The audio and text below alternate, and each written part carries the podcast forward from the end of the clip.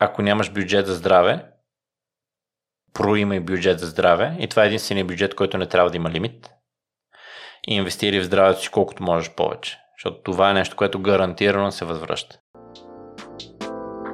Димитър Михайлов е основател на BB където правят здравето и превенцията по-достъпни и ефективни чрез научно доказани практики и професионален опит.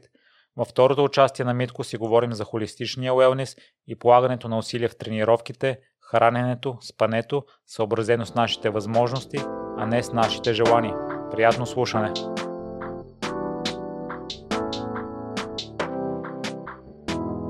Здравей, Митко! Радвам се отново да те приема и да те видя. Благодаря ти, Миро, за поканата. А, проверих три години и половина след първото ми участие. Сме пак тук и се надявам да разкажем много вода изтече от тогава. Да разкажем какво ново има в света на, на превенцията на здравето. Да, и ние си говорихме в предварителния разговор, че и при вас има много подобрени новости. Но преди да стигнем до тях, Митко, какво е холистичен уелнес и защо има значение?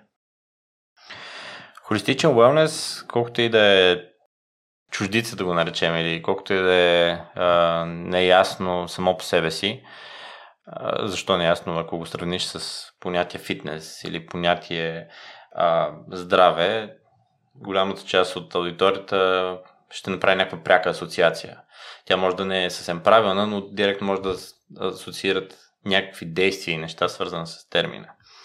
А, холистичният wellness или а, wellness е свързан с физическото ни и ментално здраве, да го наречем, които не са правилни категории, но това ще стане въпрос по-напред в разговора, е обобщението на всичко, което правим, за да сме здрави по-дълго време. Не е задължително да живеем дълго време само по себе си, но колкото време сме на тази земя, максимален период да сме напълно здрави. Или поне да не сме хронично болни, да го наречем от... А, а, да не сме пациенти на системата, така да го наречем. Това е холистичен wellness. Има 6 области, които са а, 6 компонента, да ги наречем, които са пряко свързани един с друг. И тук е холистичната концепция, че не може да адресираме само една от тях и да разчитаме, че всичко друго ще бъде наред. Това е нашето физическо здраве, това е нашето духовно здраве, когнитивно здраве, емоционално здраве, социално здраве и средата, в която се намираме. И когато тези 6 компонента са в хармония помежду си, спрямо етапа, в който се намираме в житейски план, това е холистичния wellness, от който всички имаме нужда. И нашата мисия е да помогнем на хората да го осъзнаят и да намерят ефективен начин, по който да го постигнат в своя живот. Няма друга инвестиция, която да се възвръща толкова добре, толкова бързо, колкото инвестицията в холистичен wellness. И затова и аз и ти сме фенове на превенцията, но си говорихме също в предварителния разговор, че не ни е такава натурата. Та, по какъв начин а, изглежда превенцията за обикновения в кавички човек, за да може да са запълнени всички квадратчета? Това, което засегнахме с теб в предварителния разговор, е, че а, има твърде много догми и така насилствени разбирания, че, а, видиш ли, ние сме длъжни да си гледаме здравето и сме длъжни да извършваме а, един куп превентивни дейности в името на това здраве, което ни превръща в едни активни поддръжници на едно здраве, което само по себе си може би почва да се губи идеята въобще за какво го живеем този живот. Просто сме здрави и, и нищо друго да не правим. Защото ако струпаш всички препоръки под пътя над път. От а, това какви храни, откъде да си ги набавиш, че трябва да си ги отгледаш едва ли не сам, пък после трябва да правиш еди какви си духовни техники, а, извинявай, духовни, дихателни техники, да се движиш по определен начин, да, да използваш определен вид тренировки с съпротивление, да спортуваш, да катериш планини, да правиш контрастни душове или направо ледени душове. И се струпват едно количество часове на седмица, които ти трябва да инвестираш в едно тяло и един дух, които в крайна сметка, ако се върнем на шесте компонента на холистичния wellness, а, аз лично не познавам не казвам, че няма. Не много дебело искам да почитая и това ще се случи няколко пъти в разговора. Аз не познавам човек, който е успял да ги балансира добре и който е да ги хармонизира. Когато това са хора, които нямат социален живот. Или които имат своя емоционален багаж, който си го решават по някакъв начин. И по-скоро всичките тия дейности си някаква форма на бягство от тях. Което, ако го са го осъзнали, аз съм окей. Okay. Нямам, нямам казус. Казус имам, когато не са го осъзнали и когато много смело ги препоръчват на хора, които срещат трудности да изпият достатъчно вода през деня, които срещат трудности в това си набавят достатъчно плодове и зеленчуци в рамките на деня. И това им звучи като а, някаква такава страхотна а, фокусирана лична мисия, да сме просто здрави и се чупи нишката. Всъщност, окей, аз имам определен доход, определени отговорности, а, достатъчно стресиран съм в, а, независимо дали съм на 20, 30, 40 с, без деца, независимо какви са елементите, които присъстват в живота ти. Това, което трябва да направя, за да обърна внимание на тази превенция, е първо да знам и да изграда конкретни умения. Тези конкретни умения са да познавам първо себе си. Това е да знам на какво съм способен и какви са моите а, възможности и предпочитания. И второ, да имам въпросните умения, така че да знам, че се храня достатъчно, че се движа достатъчно и въобще думата достатъчно да е вклинена в моите разбирания за здравето. Защото винаги ще има нещо ново, винаги ще има нещо интересно, винаги ще има нещо, което в дъното означава купими продукта. Винаги технически аз съм тук сега на тази маса, пропагандирайки купими продукта. С тази разлика, че той не е обвързан с конкретна надежда, че нещо ще стане още по-добро в живота ти, а, а образно казано, и сядам на тази маса срещу теб, носейки а, пиратската карта и стъпките, които са много ясни, за да изградиш въпросната превенция по един изпълним и естествен начин за твоя начин на живот. И Митко, тъй като е може би невъзможно във всеки един момент от живота да са ни изпълнени всички или да изпълняваме всички препоръки, да след като се познаваме себе си, трябва ли да избираме битките си? Да кажем на някой му е по-важно това да изглежда добре пред социалния живот и затова се фокусира там, на други се предпочита да имат социален живот, но тренировките да са на по-заден план или да не се хранят оптимално и така нататък. Привидно изглежда, че трябва да избираме битките си, защото времето не стига. Живеем в етап такъв на обществото ни, че времето не стига. Има адски много изобили от неща, които може да правим. А, поради тази причина, така, отгоре-отгоре, бихме могли да кажем, че трябва да избереш ясно приоритетите си. Това не е далече от истината, но не е константа. Тоест, не е да кажеш, окей, аз ще се превърна в асоциален тип, обаче съм адски нацепен. Поради проста причина, че м- нито едното, нито другото има някакъв практичен смисъл. А, обаче, ако имаме добра представа за и добра оценка за етапа, в който се намираме. На, на каква възраст сме тази година, какво искаме да ни се случи, така че другата година да сме по-добре. Реално, една от, един от вертикалите, които много повече засягаме в момента в услугата ни сравнение с, например, предишния път, когато бях при теб, е, че ние много а, детайлно адресираме а, оценката на състоянието ти и много повече обръщаме внимание на валидацията, че тази оценка е реална. А, и, след малко ще кажа и за какво визирам тук. И също така много повече адресираме това да не се чувстваш сам и изгубен в превода на въпросното здраве. И когато, какво визирам за, за тази оценка, защото колкото по-начинаеш си, толкова по-добър резултат постигаш толкова по-бързо. Но колкото по-напред си в а, степента на личните си познания, умения и опит, толкова по-лесно е да забравиш откъде си тръгнал и че всъщност ти имаш много добър резултат спрямо нивото и усилията, които влагаш. И ако а в началото си влагал хикс усилия за Y резултат и, и в момента тези хикс усилия не дават същото количество резултати, ти почваш да се чуеш какво не е наред. Всичко си е наред, ти просто си натрупал един актив и този актив вече ще се поддържа и ще се развива с по-бавен темп, но той е на много високо ниво. И това е много важно да се, да се адресира. И когато това се случва, ако в началото си влагал 5 часа, 10 часа на седмица да си, например, ако работиш с нас, имаш конкретни уроци, имаш конкретни неща, които трябва да ги помислиш.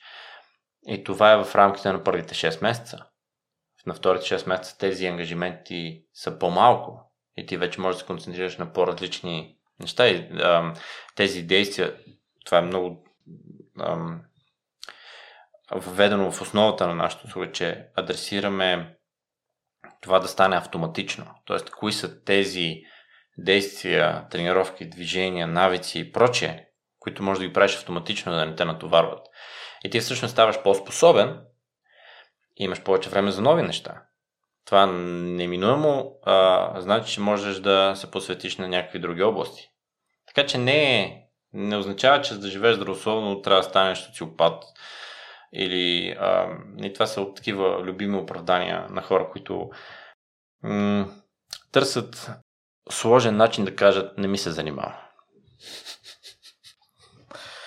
И, Митко, от теб чух за първ път думата, че има разлика между персонализирани тренировки и предпочитани тренировки. Да, мисля, ще преди да разкажеш за програмата и да обясниш за разликата от двете, защото аз може би гледам в изолация всяко едно нещо и не взимам под внимание останалите. И не се бях замислил, че това всъщност са моите предпочитания, а не моите моментни възможности, да кажем. Съобразени с обстановката. Това е нормално предвид, че първо, ние не сме длъжни да сме половин доктор, половин треньор, половин диетолог, половин психолог и така нататък. Ам, в степента си такива хора като нас в глобален план да звучим професионално, а, да звучим анти-доктор Ос, например, т.е. да звучим научно базирано, да не говорим празни приказки. Направихме цялата комуникация на тема превенция на здравето, личен wellness, толкова сложна, че един начинаещ човек не знае откъде да хване. Не, знае коя е тази първа крачка. Не, трябва да се храни по-добре? Отива да си купи плодове и зеленчуци. Там, ма те са пълни с нитрати. Добре, какво да направи? Ти можеш да се побъркаш. За всяко едно нещо, което прочетеш, колкото и да е научно базирано, и колкото да е вярно, винаги можеш да прочетеш нещо, което звучи също така вярно и което го отрича. И поради тази причина а, хората залагат на личните си предпочитания и това какво им, какво им резонира. Но това е във всяка една друга сфера е по, подоб, по подобен начин. С тази разлика, че риска да стане нещо фатално е много по-малък, защото ти не си играеш със здравето. Например, ако аз никога не съм косил трева и трябва да си купа косачка, ще отида в една голяма верига и ще видя какви косачки има и ще си купа така, където горе-долу ми резонира на парите, които искам да дам. Това са предпочитанията. Дали тази косачка е на ток и аз дори имам достъп до ток. Дали тази косачка е на някаква бензинова, например, или въобще аз знам ли как това работи. Това са вече въпроса на персонализирането спрямо моите умения. Това е огромната разлика. И във всяка една сфера е така. А, когато решим да а, отслабнем Това е най-често срещаната цел човек да направи нещо в някаква посока. Това е да отслабне. А, той тръгва да прави някаква физическа дейност, която му резонира. Примерно, колегите му бягат и той почва да бяга. Но дали има техника на бягане, те първо ще разберем. По-вероятно е да няма.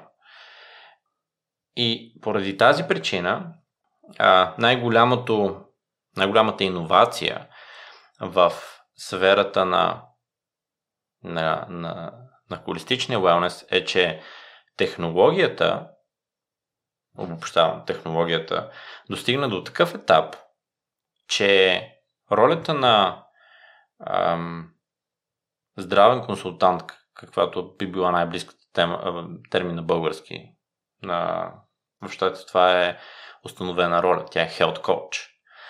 Тя е нещо като лекар преди лекаря. А, като здравен специалист, който няма за цел да те лекува, защото ти си здрав, но има за цел да ти помогне да останеш здрав.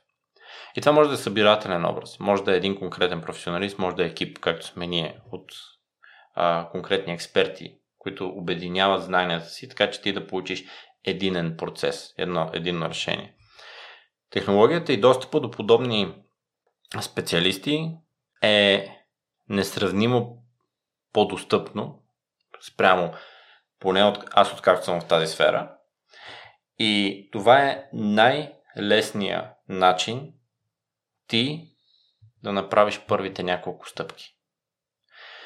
Първите няколко етапа, в които да опознаеш себе си, да изградиш базови умения и след това да разбереш от какво имаш нужда да надграждаш. Можеш да решиш да го направиш сам, да слушаш много подкасти, да трупаш знания самостоятелно. Може да си супер добър в това да отсяваш информация, да обработваш информация, да си аналитичен и може да успееш. Но по-вероятно от нашата практика виждаме, че идват все повече хора, които търсят ни все повече хора, които имат представа, че знаят някакви неща и все повече се налага първата стъпка да ги рестартираме, тези разбирания. Защото те са, а, как да кажа, правиш, правиш някаква къща и си прочел, че покрив може да се направи по 10 начина. Ама на теб трябва 11. Обаче ти не го знаеш, защото никой до сега не си правил покрив. И е така е ситуацията и с, с, с а, въпросната с въпросната а, начална фаза на, на, на личната превенция. И затова продължавам да го казвам, въпреки че да, ние продаваме същата услуга, но ние продаваме, защото не сме намерили за 24 години по-добър начин човек да постигне максимално спрямо усилията си, спрямо конкретен период от време. А именно да работи с а, личен такъв консултант, екип или конкретен човек, с който да го подреди това цялото нещо. И вървим там и се радвам, че все повече хора осъзнават нуждата от подобна услуга, както осъзнават нуждата да използват личен адвокат, личен интериорен дизайнер, т.е. да не се опитват а, интензивно да научат някаква материя, за да се оправят сами. Просто по линия на здравето се случва това, че всеки има някаква причина да е недоволен от лекари а, без да се без да въобще да твърдя, че вината е в системата или в самите лекари. Просто когато адресираме състояние твърде късно, те лекарите са учили медицина, не магии. Те няма как да го направят. И оттам, както да кажем, че имат някакви разочарования в, по линия на, на лекарското съсловие и на системата на здравеопазване, автоматично това се пренаси на екипи като нашия. И сега, какво толкова ще ме научите? Нали, аз си ги знам нещата. И така, не, като видим, че в България над 75% от хората оценяват здравето си като добро. А сме в чел... е, не сме навсякъде първи, но в челната коса сме по какво се сетиш от заболяванията. Еми тук има един такъв когнитивен дизонанс. И целта ни е да помогнем на тези хора, които искат да го направят по един изпълним начин и да постигнат реален резултат. Тези, които не искат, ние отдавна а не сме хората, които ще ти кръщят през мобилното устройство или телевизора, че трябва нещо да направиш за здравето си. Защото това е лъжа. Не трябва нищо да правиш за здравето си. Ти сам ще си решиш. Ти си господар на твоя живот и а, първо няма никаква гаранция, че ако направиш нещо, то ще стане по-добре. Или че ако не нищо, то ще стане много по-зле. Има примери много в тази посока. И аз по тази гледна точка разсъждавам, че не трябва да категоризираме първо хората по никакъв критерий, защото всеки е уникален сам по себе си. Можем да обследваме поведението им, дали се припокрива с поведение на други, но всеки е избрал дали ще пуши, дали ще пие, дали ще яде крем върши, дали ще тъпче захар или така нататък и така нататък. Това не го прави непременно задръстен, тъп, мързелив, неук или така, каквото ще да е. Всеки има възможност да, да направи известно подобрение, ако намира причина. Ако не намира, ние сме окей. Okay. Аз напълно съм съгласен с теб. С течение на годините и аз спрях да... Не знам дали в миналото съм го правил да проповядвам някои неща, които смятам за здравословни в кавички. И само още нещо преди да обясниш за вашия метод. В едно от интервюта казваш, че си безкрайно уморен от това хората да се само саботират, да само саботират здравето си. По-лошото е, че го правят с мисълта, че си помагат да живеят по-оптималната. Кои са въпросните грешки, които виждаш, че правят хората?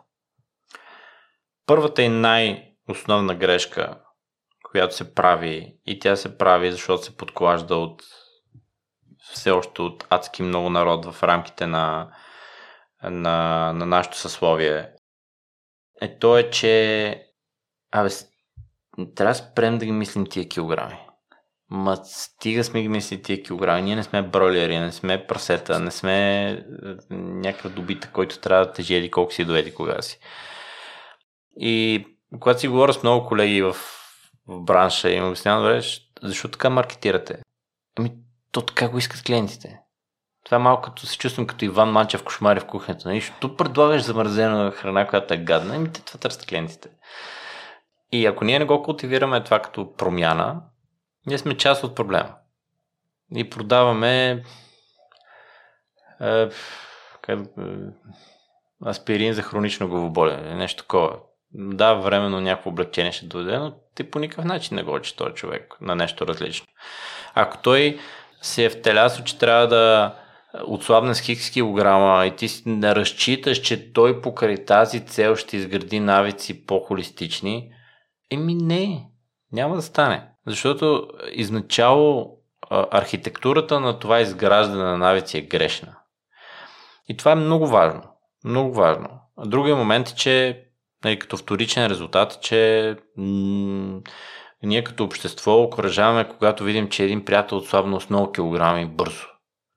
Или че въобще е отслабно и много се е втелил. И леле колко ти е хубаво. Ми този човек може да си докара автоимунно заболяване.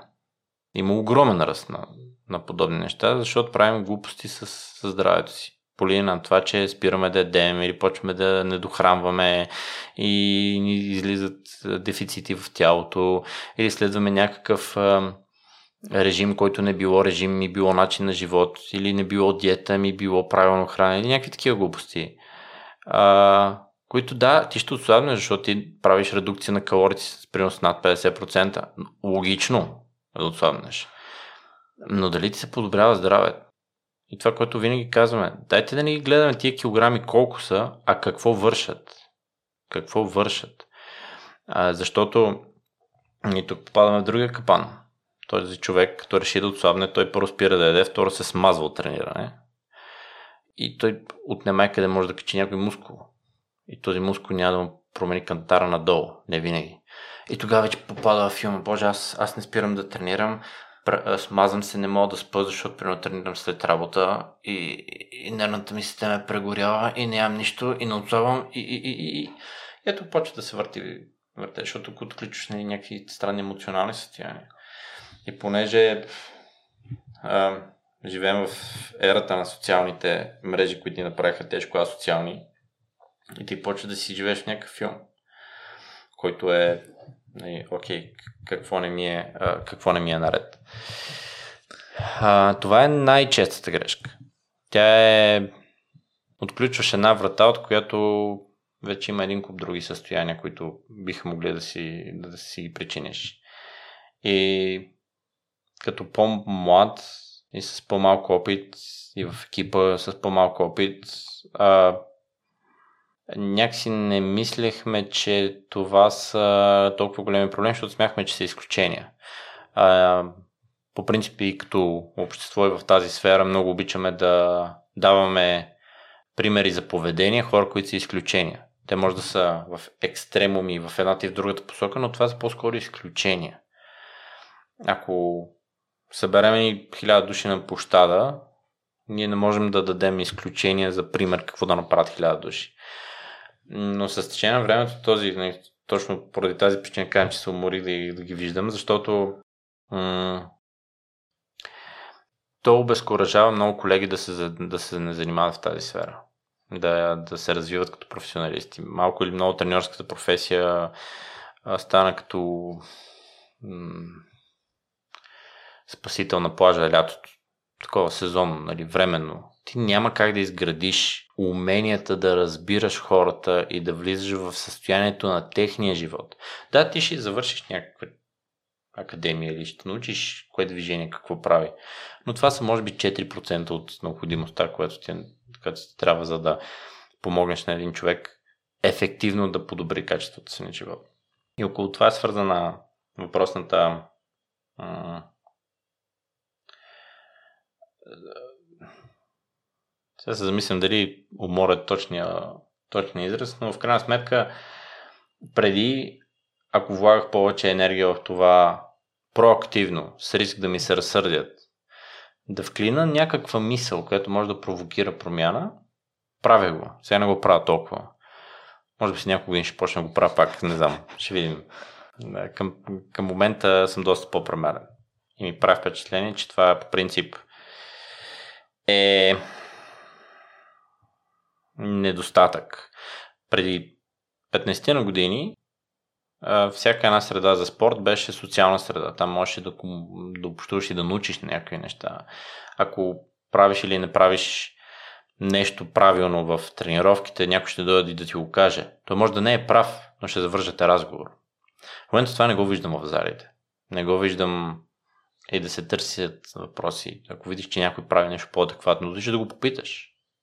Добре, окей, нали, това, това е това, което го правиш, защо е. И това честно казано липса. Не? Гледаме си в телефоните някакви видеа, тренировки, програми, така, така, така, така, но хората на терен, които ти, ти ако си редовен, ще прекараш тях едно значително време в ежедневието си и в нали, седмична база. Хубаво повече да си говорим. И тези отчуждения, така да се каже, нали, от а, този социалния елемент в, в физическата дейност, мисля, че не ни се отразява добре на, на всички нас като, като спортуващи. Митко, освен на това желание да свалим килограми, да намираме всякакви изпитани неизпитани начини, има ли нещо друго или най-вече нещата, които се вижда са породени от това желание? За влушаване на здравето ни.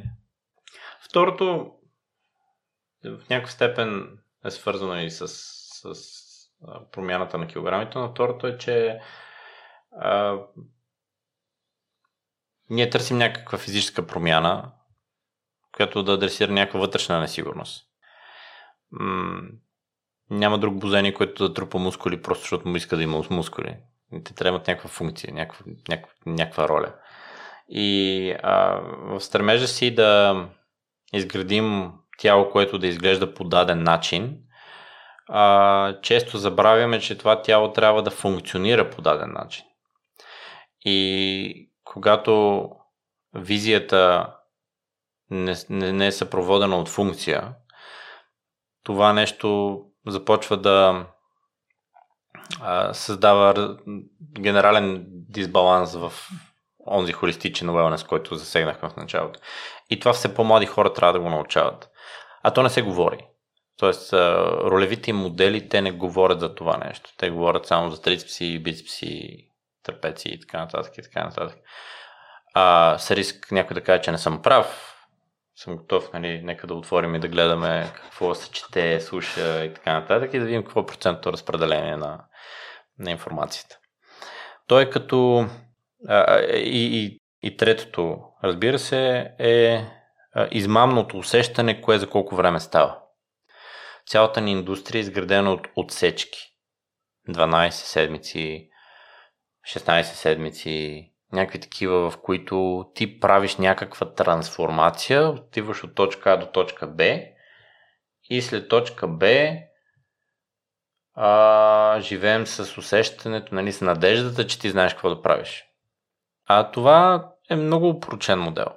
Защото, а, честно казано, в много малко звена на изграждането на знания и на умения е по такъв начин. Ако вземеш една езикова школа, която има нива, на които ти учиш даден език, а, или един музикален инструмент, в който той има звена, в които ти изграждаш умението да свириш на този музикален инструмент. Там има ясна посока ти какво можеш да постигнеш, ако трупаш тези знания и умения. По линия на здравето това не съществува. Ти се трансформираш по някакъв начин и разчитаме, че тези умения ще си за цял живот. Само, че ти старееш, нямаш, не, имаш същите часове в ежедневието си в денонощието, обаче те са разпределени по различен начин. А реално погледнато времето е просто репрезентиране на количеството енергия, което ти имаш и с което разполагаш. И става един такъв магиосен малко кръг, че абе, е, както ни каза клиента, абе, не е както преди. Еми да, не е както преди, затова по начина по който изграждаме нашия процес е как ти да знаеш фундаментите, които не се променят, както не се е променил човек като биологична единица хиляди години, и да ги адаптираш спрямо това, което ти се случва в живота.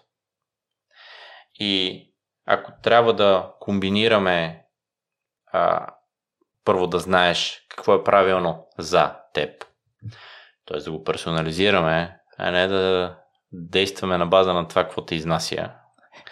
Второ, да го приложим, т.е. да го умеем. Ти можеш да си наизустил всички сложни въглехидрати, обаче това по никакъв начин да не конвертира в по-добро хранене. Т.е. да го правиш, да умееш да го правиш. И трето, да присъства в ежедневието ти по един или друг начин, да е застъпено. И всъщност това са трите елемента, които трябва да изградим. Забелязваш ли, че тук не говорим за килограми, не говорим за тренировки, не говорим за бенчпрес или за някакви такива детайли, малки детайли в цялата картина, но много малки детайли.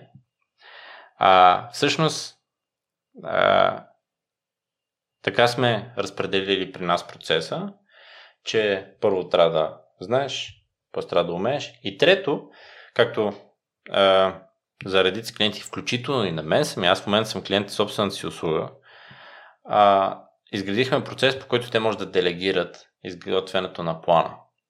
Аз знам кога трябва да си, да си пусна изследванията, знам кога трябва да си направя тренировките, знам какви са тренировките, знам защо са такива, но не ги програмирам, не ги планирам.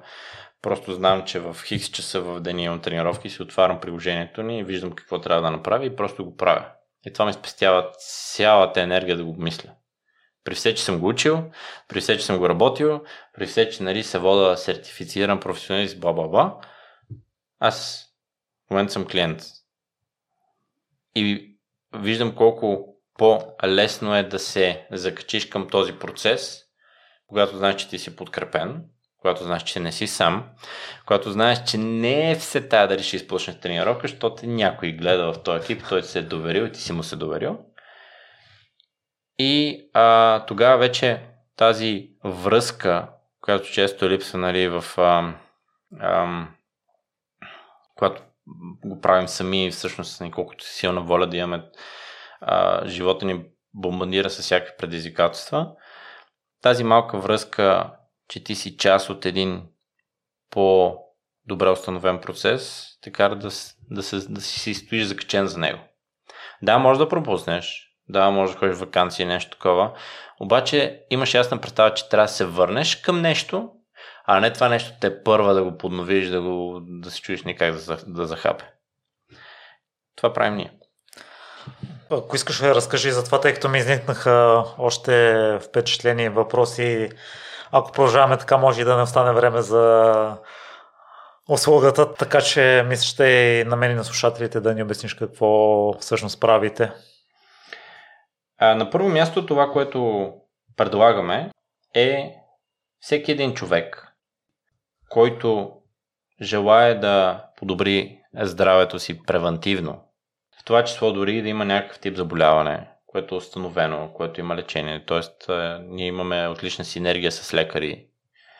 А, това, което може да направи с нас, е напълно безвъзмезно да изгради една оценка на текущото състояние. Тази оценка не е под формата на изпитна комисия да му кажем ти си супер зле или а, просто да, да поредния източник на някакъв негатив, да му се обясни, че нещо не е наред. А по-скоро да му даде представа, че ако направи А, Б и С по линия на своето холистично здраве, ако адресира тези предизвикателства, ще може да постигне еди какво си подобрение в следващите най-често 6 месеца, по-рядко 3. Просто има по-подготвени хора. И така на всеки 6 месеца има фактори, които може да се подобряват. Работим в 6 вертикала. Първия вертикал е хранене. Какво ядем, какво суплементираме, по какъв начин то работи за нас, отговаря ли на бюджета ни, отговаря ли на времето и желанието, което искаме да вложим. Тоест, може да не обичаме да готвим. Може да не искаме да борим калории и дай Боже. А, може да не знаем какво да си купим в магазина. Адресираме всичките тези въпроси и го правим по начин, по който ти си в контрол на тази ситуация. Не да знаеш, че трябва да си купиш авокадо и в магазина няма авокадо и ти не можеш да си вземеш мазините от него и си чуеш какво правиш. И някакви такива странни неща, които 2023 още съществуват. Или че магическата храна и без него няма да постигнеш резултатите. Ако ти вярваш в това и си окей, okay, ние също сме окей. Okay. Ако ти смяташ, че нещо не е наред, но не знаеш как да го подобриш, ние сме твоите хора. Не, така мога да го обрисувам. Втория вертикал е движение, без болка. А болката не е нещо, което трябва да присъства в живота ни, а, поне за постоянно. И сега се случат се някакви работи, сядаш да ядеш, удриш си кръв в маста и така нататък.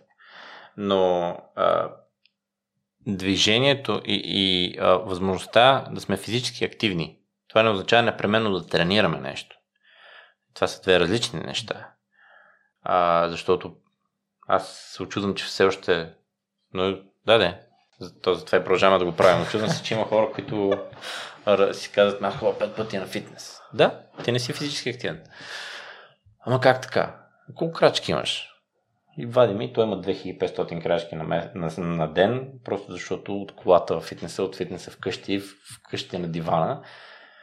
И реално той не е толкова физически активен човек, колкото си мисли. Така че адресираме движението и как то да бъде а, интегрирано в, като фундамент в нашия ден и нощ. Ден. Хубаво е нощ да спим. Третото нещо са тренировките с съпротивление. Те са елемент, който не е а, дискусионен, така да го кажем. Тоест, ако ходиш да плуваш, не, не значи, че не трябва да правиш тренировки с съпротивление. Нищо друго не хармонизира тялото така, както тренировките с съпротивление. Тоест, ти да си балансирано силен навсякъде. Те може да са комплимент към основният ти спорт, който може да е, може да е каквото решиш. Но това са трите а, физически елемента, които трябва да присъстват. Да се движиш, да тренираш със съпротивление, за да укрепваш мускулатурата си и вече да имаш, ако искаш, специфична физическа дейност. Футбол, баскетбол, тенис, плуване, преходи в планината, каквото ще да е няма как да стане без първите две. Третото е пожелание, ако те кефи, но това не е основното нещо, което трябва да присъства в, в деня, защото ти можеш много да, ходиш, да обичаш да ходиш на планина, само че глезените ти да не са достатъчно мобилни и здрави и да се връщаш контузен. Което не е идеята. И това по принцип не съществува никъде в, в нито една специфична физическа дейност. Поради тази причина адресираме и казваме, защото често ни питат, каква е разликата между движение и спорт? Ами, това е разликата. А, третото нещо... Преди да продължиш, да. Митко, има ли минимум за, според вас, за тренировки с съпротивление и за движение? За оптимално здраве или превенция по-скоро. Тренировките за съпротивление адресират конкретни потребности. Те може да са два пъти седмично, може да са три пъти седмично, може да са четири пъти седмично. Те не са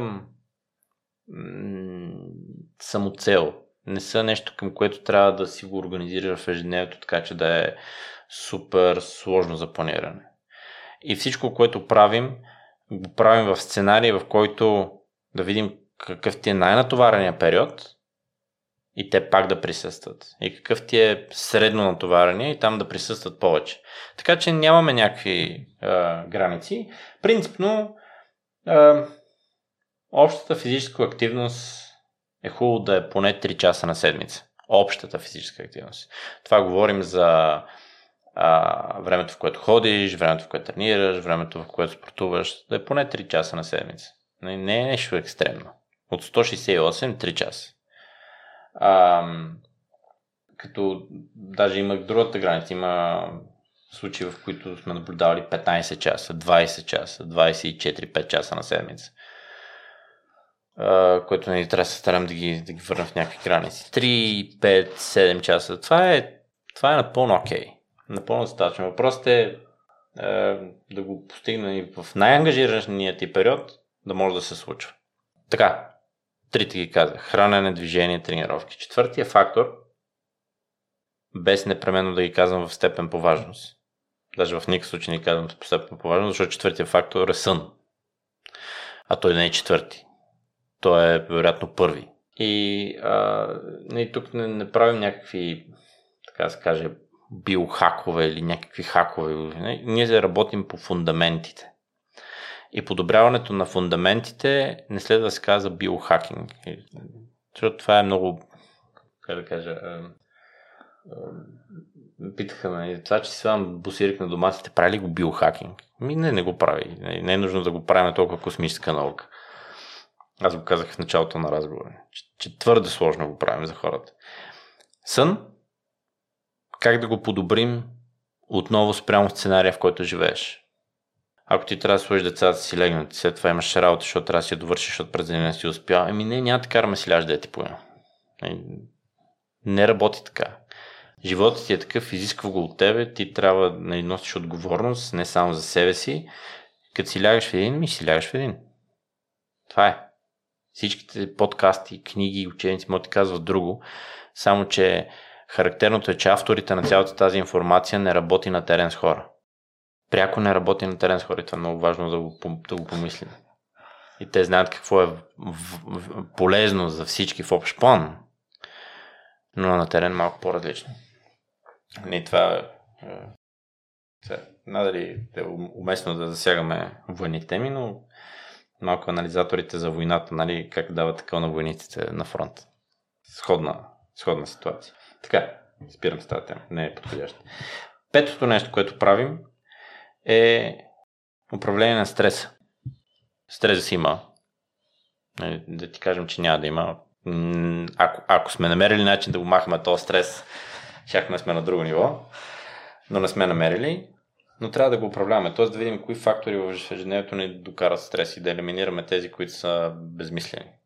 А много често има такива хора. Не? Както и с теб си говорихме, ти не си доспал, обаче правиш една тренировка, която по принцип ти е супер лека. Или и да, и си кажеш, нали, то аз трябваше да дам повече от себе си. А то тялото ти реве, нали, вече е възпалено едва ли не. И това е излишен стрес. И отделно има стрес, свързан с а, избора, планирането. Нали, цялото елиминиране на, на това цялото планиране, да го сведем само ти да го изпълниш, е огромна елиминация на излишен стрес. Така че управляваме и това го, това го регулираме, така че да търсим по какъв начин можем да го, да го подобрим. тук има елементи на дихателни техники, елементи на медитация, елементи на, на, на други способи, които са дори да не са големите камъни в една чаша, или така, образно казано, ако трябва да не са големите компоненти, а, са относително казано по-малки, но с огромно значение. И петия, а, шестия елемент, който а, вертикал, в който работим е емоционалната връзка и подкрепа. А, все повече от хората, с които работим, имат тази нужда да им се казва, че нещата са наред, че нещата са добре, върват в правилната посока. А, защото просто ти, ако не живееш в някой манастир, ти може да се побъркаш просто от новини, от всичко, което се случва, от целият този хаотичен а, приток на всякакъв тип а, негативизъм, да го наречем, в, в ежедневието ти, колкото и да се опитваш да го изолираш. И много повече, както засегнах и по-рано в, в разговор, ние много повече обръщаме внимание на този елемент. А защото сравнително лесно е да те научим какво да правиш, кои са правилните неща за теб. Но е голямо предизвикателство да можеш систематично да продължиш да ги правиш, независимо какво и как се случва в живота ти. И това е нужно да, да знаеш, че не си сам. И че има хора, които наистина им пукат и да си наред. Или дори да ти казват някакви неща, които не са лицеприятни. Не, не, не да се обиждаме, просто ти кажем, че има нали, слабости, които трябва да адресираме. Те да защото ние наистина искаме да ти наистина ти мислим доброто. Успеха на нашия бизнес е твой личен успех. Ние не ти продаваме някакъв тип а, зелена енергия, а, смути, което пиеш и се надяваш, че ще ти подобри нещо. А, ти продаваме схема, по която да изградиш твоя личен wellness устойчиво и смело можем да кажем за винаги. Това е голямата разлика в процеса, който има. Тези умения са за винаги. Те не се забравят. Звучи много примамливо, Митко. А, в такъв случай услугата за кого не е подходяща? Не е подходяща за хора, които разчитат, че ние сме в ролята на убеждаващите, че това трябва да бъде направено. Че трябва да бъдем в ролята на ам, един вид настойник. Айде да го направим. Пак спираш, така нататък, така нататък. Ние можем да помогнем да движиш влака в правилната посока с оптималната скорост и да ти помогнем да управляваш въпросния влак. Но не можем да го бутаме вместо теб. Не можем да го а, поддържаме ние в тази скорост самото правене си е само твое. Ние не можем да го направим вместо теб. И ако систематично трябва да те караме да го правиш, просто няма как да стане. Тоест ти не си готов да използваш такъв тип абонамент. А, не са подходящи хора, които ни приемат за още едно мнение. Нашето мнение е базирано на твоята персонализация и нужди. И нашето мнение трябва да, да доведе до действие. А ако нашето мнение се закача просто до някакви неща, които ти си правиш, какъв смисъл от нас? Ти очевидно знаеш по-добре. А, по никакъв начин не ограничаваме. Имаме клиенти, които тренират нещата, които изискваме да тренират, но си правят свои допълнителни работи. Това е окей. Okay. Ако, ако вървим в посоката, в която искаме, всичко е окей. Okay. Но ако сме на контра, ако как да кажа, ако малко като доведени брати и сестри се държим, това никога не е довел до резултат. Имало е случаи, в които сме много сме упорствали и въпреки това сме постигали резултати, е, но концентрирахме вниманието си върху по-малък брой хора, с които да работим, но да работим по конкретно този метод, защото дава най-добри резултати. И това, което най-ни харесва е, че имаме случаи, в които а, качеството на живот на хората осезаемо се подобрява. А, спират се лекарства, го наречем, които са свързани с депресивни състояния. А, не е необходимо да се стига до по-задълбочени лечения на бягам от всяка конкретика, защото не искам да, да изнасям какъвто и теп лични данни, но така, така се каже, че състояния, при които а, нещата са вървели към лекар и то няколко, са могли да спират, защото, както казваме и както ще го прочетеш в сайта ни, хората взимат контрол над здравето си. Това е супер. Това е супер.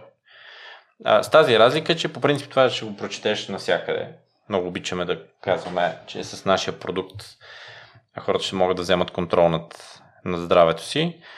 А, с тази разлика, че причината, поради която смятаме, че го правим по различен начин, е, че ние обединяваме а, три фактора.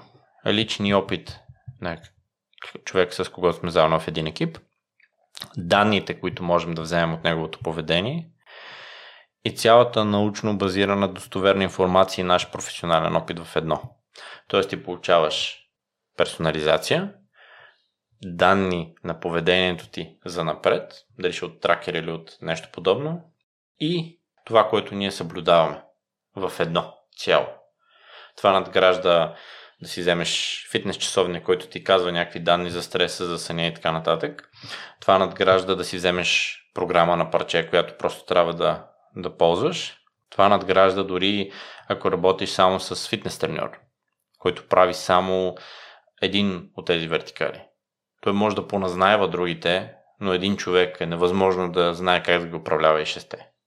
И затова ние сме а, екипи, по принцип така го свеждаме, че ти говориш конкретно с нашия екип и при нужда ние въвеждаме още роли, в зависимост от това какво, какво е състоянието. Ако ако имаш травма, която трябва да бъде погледната, ако имаш нужда от терапия, която трябва да започнеш и, или нещо подобно.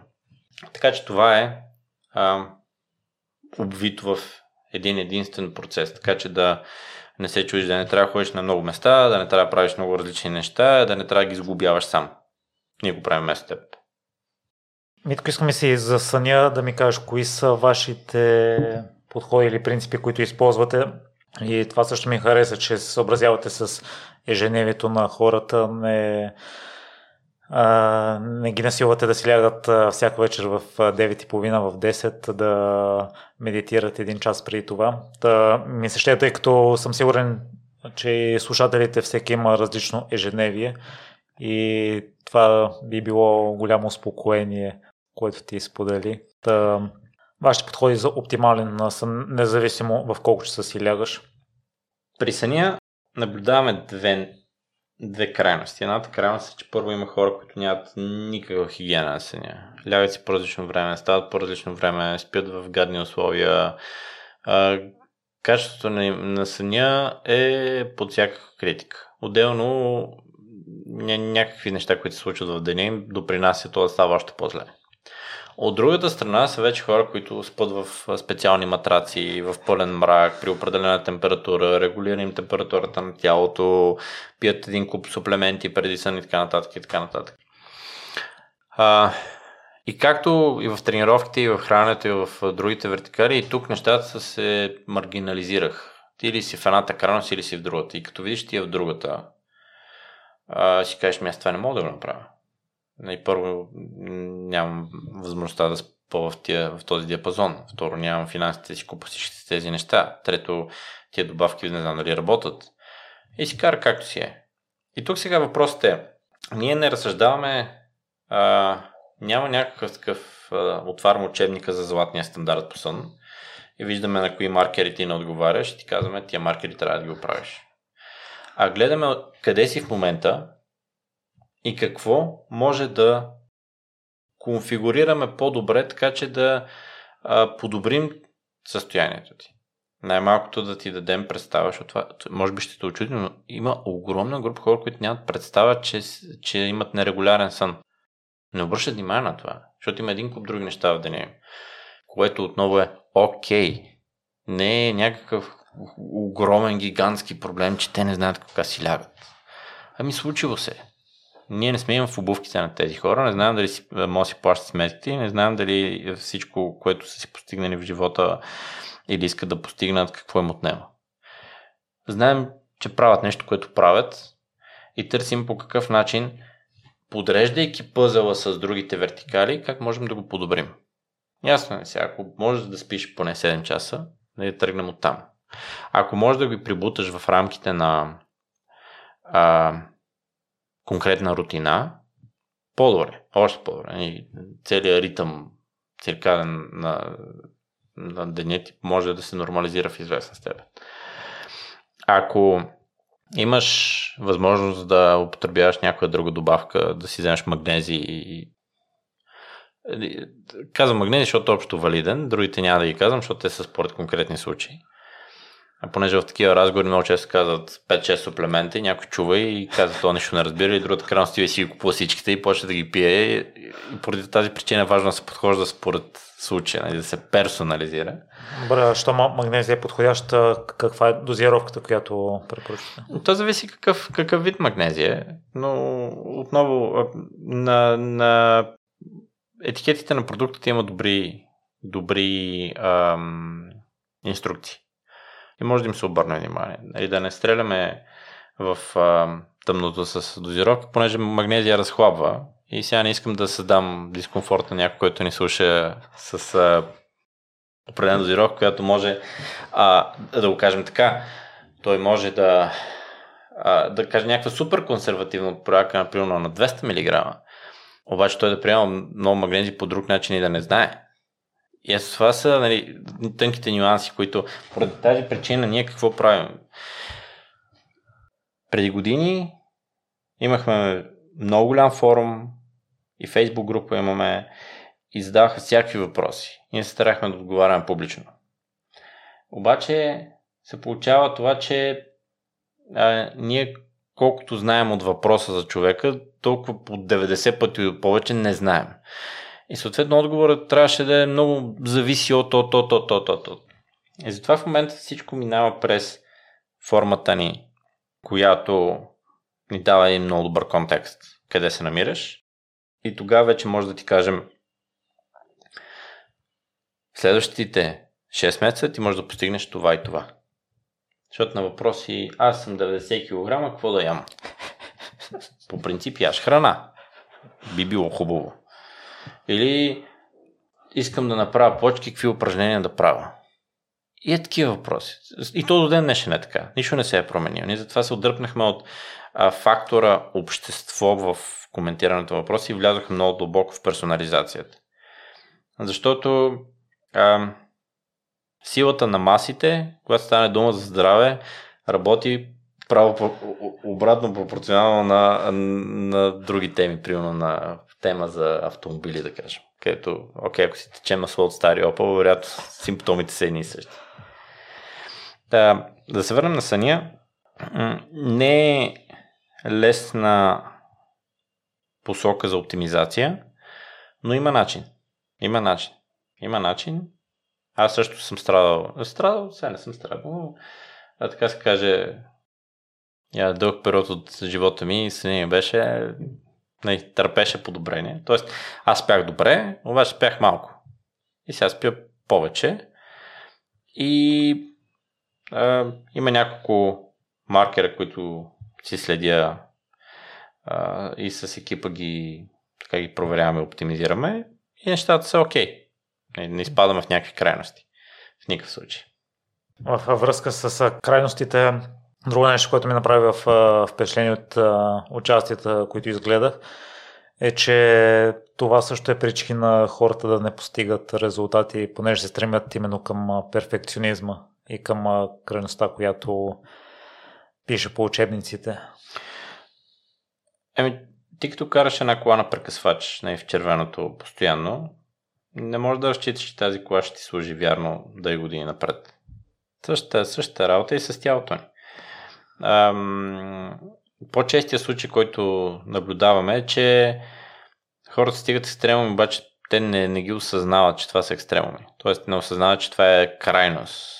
Поради просто причина, че ам, от една страна няма достатъчно личен опит на трупан, но от друга страна имат усещането, че може още малко и още малко и още малко да, да дали ще в, а, в, по линия на да си го режат още малко храната, дали ще е по линия на това да, си, да направят още крачки, да не са 10 000, да са 12 000, могат да направят и 13 000 и то пада на въртене на крачки.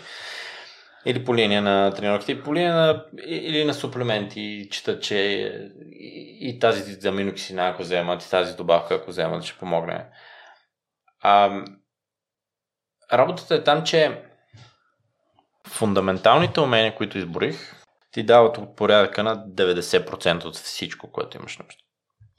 Всичко друго би могло да даде процент 2-3 отгоре. Което за един обикновен човек ще даде много малко осезаемо подобрение в начина му на живот и в качеството му на живот. Вече ако гоним някаква производителност, ако сме на супер отговорна позиция, ако комбинираме това с някакъв тип а, състезателен характер, ако искаме да бягаме маратони, тогава вече трябва да се подготвим така полупрофесионално, както го наричам.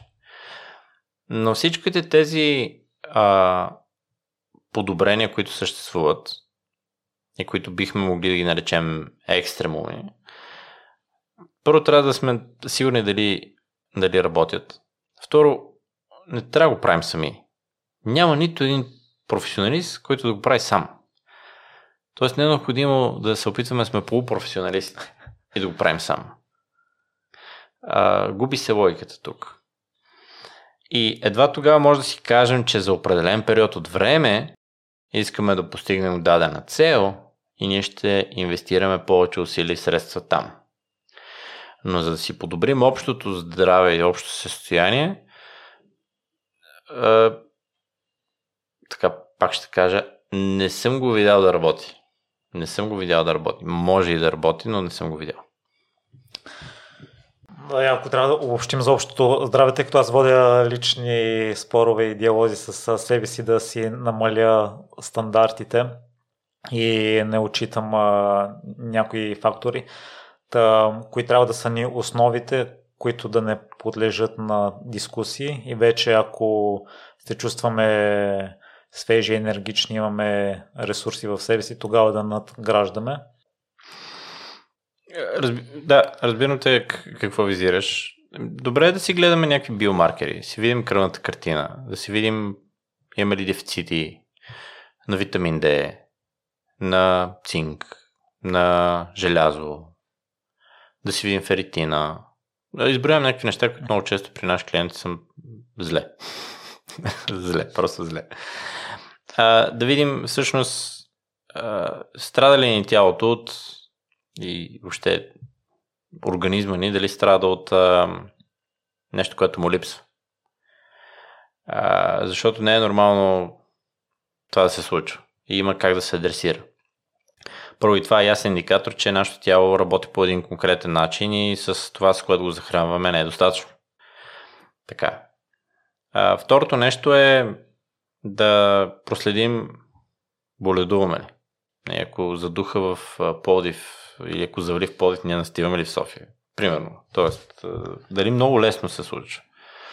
Трето да се видим ние окей okay ли сме в това състояние, в което, в което живеем. Тоест, смазнали сме постоянно от тренировки. А, ядем ли неща, които са отвратителни, просто защото целта оправдава средствата. Нали, някакви такива pumping iron митологии от преди 30 години, които да, ако ставаш бодибилдър, прави го. Ама ти си обикновен човек. Имаш някакви вероятно други цели. Надявам се. И освен това, проследи дали тези 6 имаме го даже като една табличка, където всеки човек може да си го попълва. и си го разпиши и виж в тези 6 вертикала на личния ти wellness какво е положението. Ако един е празен, не е окей. Okay. Ако три са празни, спри каквото правиш и помисли какво искаш да правиш. Това означава да направиш промяна веднага. А да осъзнаеш, че нещата не са добре. Може периода в конкретния случай да не е силен и да не можеш да предприемеш действия сега веднага. Но първата фаза на осъзнаването е ключова. Защото ти можеш да кажеш, добре, сега трябва да си завърши образованието, или сменям работа, или разделил съм се с партньор, не, окей, трябва да го преболдувам това. Но ще направя нещо след два месеца. Няма такива случаи, ние така го, а, така го а, продаваме, образно казано. Не със всеки започваме веднага. Но казваме, имаш време да го осъзнаеш и след два месеца или след три месеца стартираме. И това много отрезвява. Защото ако я оставиш същия този човек да го помисли, той ще си го помисли и ще си го остави там, където е. Но трябва да има а, договор, образно казано. Аз ще предприема действия след хик седмици. Дали ще съм по-готов тогава? Нямам никаква идея, но ще поема ангажимент към себе си да бъда готов. И това много често се случва като устаряваме. Като наближим 30-те, като наближим 40-те. Най-много това е таргета на нашите клиенти. Когато си на 20, всичко е, нали, ти си като спортен автомобил, който нищо не може да му се случи. Макар, че за съжаление, казвам се за съжаление, зачетяват случаите ни търси хора, които са попрегоряли в някакъв характер, не в някакъв те вертикали и имат нужда от, от промяна. Знаеш кое е интересното? А, може би а, слушателите си дават сметка, може би не, но м- ти може да имаш, понеже го засегнахме в разговора на няколко места, може да имаш емоционални предизвикателства. Може да имаш социални слеш асоциални предизвикателства. Може да имаш е, някакъв тип такива трудности. Прави ли впечатление, че ние продължаваме да те каним да ни потърсиш? А ние принципно сме здравни консултанти по на физическото здраве. И защо казах, че е, е грешка да категоризираме здравето? Тъй като това не са отделни категории. Това не е брашно и захар. Ти не можеш да ги разглеждаш в отделно качество и не може да работиш по менталното си, обобщавайки тези подтеми здраве, без да адресираш физическото си здраве. Поне не сме го видяли да работи. Може да ходиш на някаква терапия, но ако тази терапия не адресира физическото ти здраве, е грешна терапия. Който желая от господата психолози, психотерапевти, както така да ми се сърди, но това не работи. И с... А, нали, преди, нали, не е нещо, с което съм се събудил и съм решил, че е така. М- имал съм възможността да разговарям с много кадърни клинични психолози, които имат много дълбоки познания в тази сфера и съм благодарен, че съм можел да уча от тях. Това не работи по такъв начин.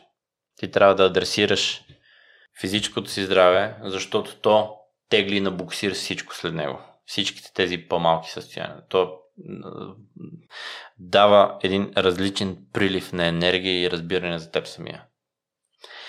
И не казвам, че ще, ще, не, ние не сме психолози, не сме психиатри, не сме експерти в тази сфера, но много добре корелираме с такива професионалисти. Много добре си помагаме и е абсолютен фундамент да започнеш от там. И вече всичко останало. Та, а, това, което адресира, много пъти използвах адресира в разговора, това, което засегна за личното себеусещане.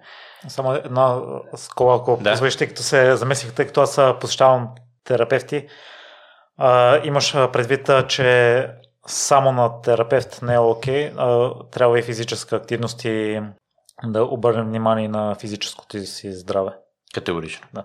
Категорично. А, а не, че изключваш. Не, не, не, не, да. не, не. За да, сме, за да няма двусмислица. А, и... Категорично, да, да, да. Категорично. А, терапията не е нещо, което изключваме, напротив.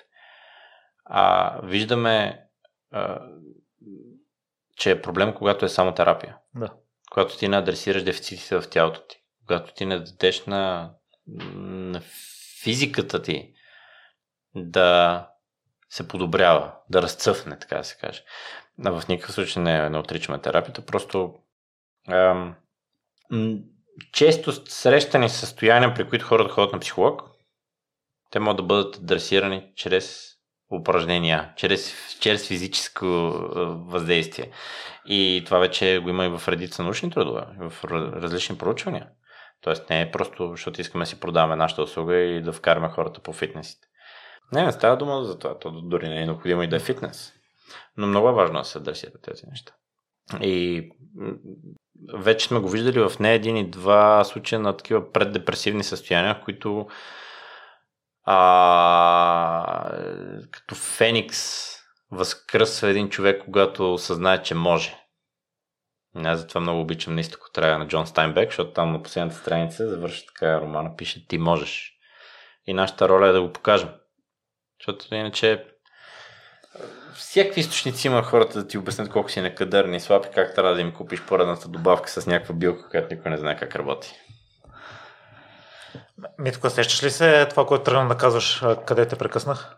А, аз го казах, всъщност, да, да, аз го казах. Митко и в връзка с основата и да адресираме твърдия характер, това, което при себе си забелязваме, аз имам предварително начертан план, да кажем, за седмицата и за спортните активности, които искам да предприема, но някой път съм по-уморен от стандартното или не успявам да спя вечерта, но въпреки това искам да си направя тренировките там. В такъв случай ти сподели в приложението имате тренировка за деня и не трябва да я мислиш.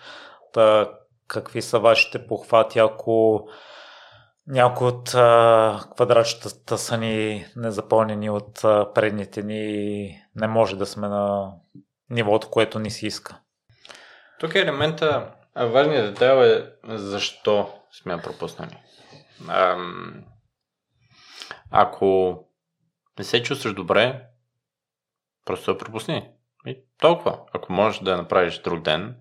Да, но след това ще видя, видя в Instagram, в YouTube. Трябва да, трябва да си ствърди характер, да не пропускаш тренировка, да превъзмогваш трудностите. Да, това е идващо от момче или момиче на 23 което единствено може да, единственото му, единственият личен ангажимент, който има е да се грижи за себе си. И ако смята, че през призмата на неговото или на нейното ежедневие аз не съм прав да заповяда на 37. И затова е много важно откъде попиваме информация и какво трябва, защото нищо не трябва. Казвам го като човек, който на 20 също много говореше на хората, че трябват някакви неща. Тоест, това е грешки на растежа, може да го отбележим. Те сами по себе си не са ам, невярни а, в а, това, което правят. Просто уроците на времето и от по-предишни подобни цикли на преподаване на какво трябва ни на този на този мотивиращ разговор. И, и, и преди съществуваше, просто може би не беше в Инстаграм. Ако това ти влияе, ти вече имаш избор. Дали ще го гледаш или няма го гледаш. Ако го гледаш, ти влияе зле и ти продължаваш да го гледаш, аз съм окей. Okay. Ама ти окей okay ли си? И тук е елемент сега, ако си пропуснал, пропуснал си. А, този начин на мислене е много подчертано американски. Че ти трябва, независимо какво и как, ти трябва да постигнеш. Той е хубав по принцип, защото ние като южняци тук, въобще южните държави в Европа, мързела не ни е чужд. Сега, съгласен съм, че ни трябва малко да съгласен съм, че има хора, които малко, ако не им е окей, и вече о, почва да вали дъжд много, много страшно. Но специално аз не мога да, не мога и нямам право да преценявам къде е разликата. Между това да си е, е, е по-скоро си ме мързи, ма дай да си го рационализирам в мозъка, че съм уморен. Или наистина е така. И тук е фактора знание и умение. Ако се опознаваш добре, ако знаеш, че това с натрупване вече не знаеш къде се намираш, а, ми просто няма направи. Просто няма правиш и караш нататък. А, реално погледнато, това, че ти си направил план за една много висока степен на твоята енергия и тя не е такава, е ясна причина, че този план трябва да се, да се промени. И няма нищо лошо в това. Няма нищо лошо в това. Разбирам, че а, тук е елемента на това дали се проваляш. И това може много да яде хората. Адски много може да се чувства, че не изпълняват плана и да, да си създават този допълнителен стрес, че а, нещата, не са, нещата не са наред и че трябва да пушват така, себе си още и още и още, още. На такива хора препоръчвам да работят с някого. Да не са сами. Има примери за много силна воля, а, които нали, се справят. Има примери и за не толкова. Сега ти дали ще имаш, дали ще си от едните или от другите, това не те прави по-лош човек. Това те прави човек с конкретни нужди. И тия нужди трябва да ги адресираш с някой, който разбира, който може да ти помогне.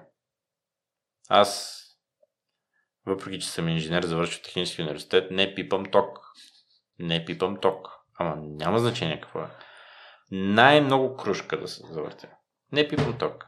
Имам приятел, който разбира, който прави всичко. Защото знам, че съм некадърен в тази посока. И си живея прекрасно с тази идея. И това е окей. Okay. Е, нали, то отнема някакво време. Не правиш грешка втора, трета, за да разбереш, че си некадърен. Но няма нищо лошо в това. Най-красивото нещо в, в природата са несъвършенствата и недостатъците на хората. Е, и, и, реално погледнато от подобен тип несъвършенства има на адски ярки примери на хора с изключително влияние и ам, завещание, да го наречем, от което ние се вдъхновяваме и нататък и нататък. Така че в това няма нищо лошо. Като сподели, че е важно от кои хора взимаш пример и да кажем са ти ролеви модели. В, да, в случая хората, които твърдят, че трябва да правиш тренировка въпреки всичко, може би са насочени прекалено много към спорта и това, което ти сподели, не, не сме запознати с техния начин на живот извън това дали резонира на нашите желанията. Да кажем, трябва ли да взимаме съвети от хора, с които бихме си сменили живота, бихме били на тяхно място, от тях да черпим пример? Не знам какво трябва. Всеки живее живота си по начина по който би искал и се стреми да го добута до някъде, където би желал да се намира след някакво време може да се асоциира с а, хора, чието живот много харесва и да се опита да е такъв. Аз лично не съм имал подобен тип мотивация никога в живота си, не знам какво е. Не мога да кажа а, по какъв начин изглежда това. Ако ти искаш да изглеждаш като даден фитнес модел, но нямаш генетиката и анатомията на тялото си да отговори на това, имам лоши новини за теб няма да стане и въпросът е колко време ще загубиш. И не само време ми, енергия и, и всичко. А, това е, както и преди сме говорили с теб, това е абсолютен ясен пример за криза на идентичността. И в а, повечето добри книги, в които става дума за някакъв тип навик да изграждаш, някакъв тип процес на промяна, първо се започва с това че ти трябва да си наясно какво може да станеш и какво не може да станеш. И ти колкото и да се опитваш да изграждаш системи от действия, производителност, продуктивност и там каквито и да термини да използваш, ти ако нямаш възможността и характеристиките да станеш каквото искаш, няма да доведе до резултат. И това просто ще ти прегори живота в а, изначало, изначално грешна идея. Ние ето това, това започваме с тази оценка. И има нещо друго, което млади хора не оценяват в... Понеже по-скоро не са го преживявали и не го оценяват като голям фактор, но хронично уморен човек много трудно може да го накараш да прави каквото иде. Хронично уморен човек е, например, майка на две деца, която не е спала последните 3 години. А, която а, не помни какво е закусвала. И не само тая сутрин, ами предишните 100. Която а, е качила хикс килограма и се чувства отвратително. И това е класическия пример, когато един треньор каже всички има 24 часа. Нямаш право на оправдание. И това помага а, адски много на определени... На, сега, никой не е виновен на майката, че консумира това съдържание, съгласен съм. Но това помага да усещаш много повече провал. А това яде отвътре, както нищо друго. И ще се потрете, нали, защо ние толкова обръщаме внимание на самата подкрепа. За да калибрираме какво е нормално за теб. Защото има адски много източници да виждаш примери на перфектни майки, които отзад има 8 гледашки, примерно. Защото често работим с майки затова ми е един от най-любимите примери. А, но ако се абстрахираме от всичко друго, да видим какво е добре за теб конкретно. И как да го кажа по как да го кажа по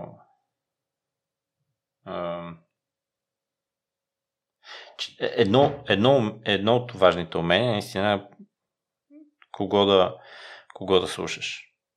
И смятам, че ние сме изградили добре един допълнителен списък от източници, където ти ти пак ще чуеш това, което ще ти кажем, просто ще го чуеш от различни хора, под различен контекст, през различна призма, но пак се свежда до, до тези основни неща.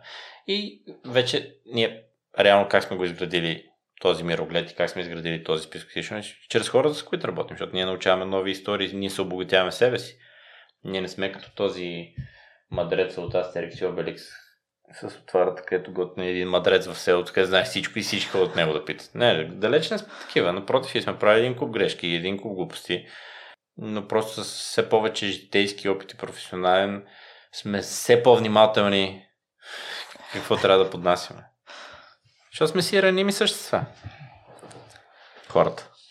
И във връзка с сравнението ние си говорихме, че си работил с хора, които са били на корици на списание, но извън това живота им не е такъв какъвто биха искали.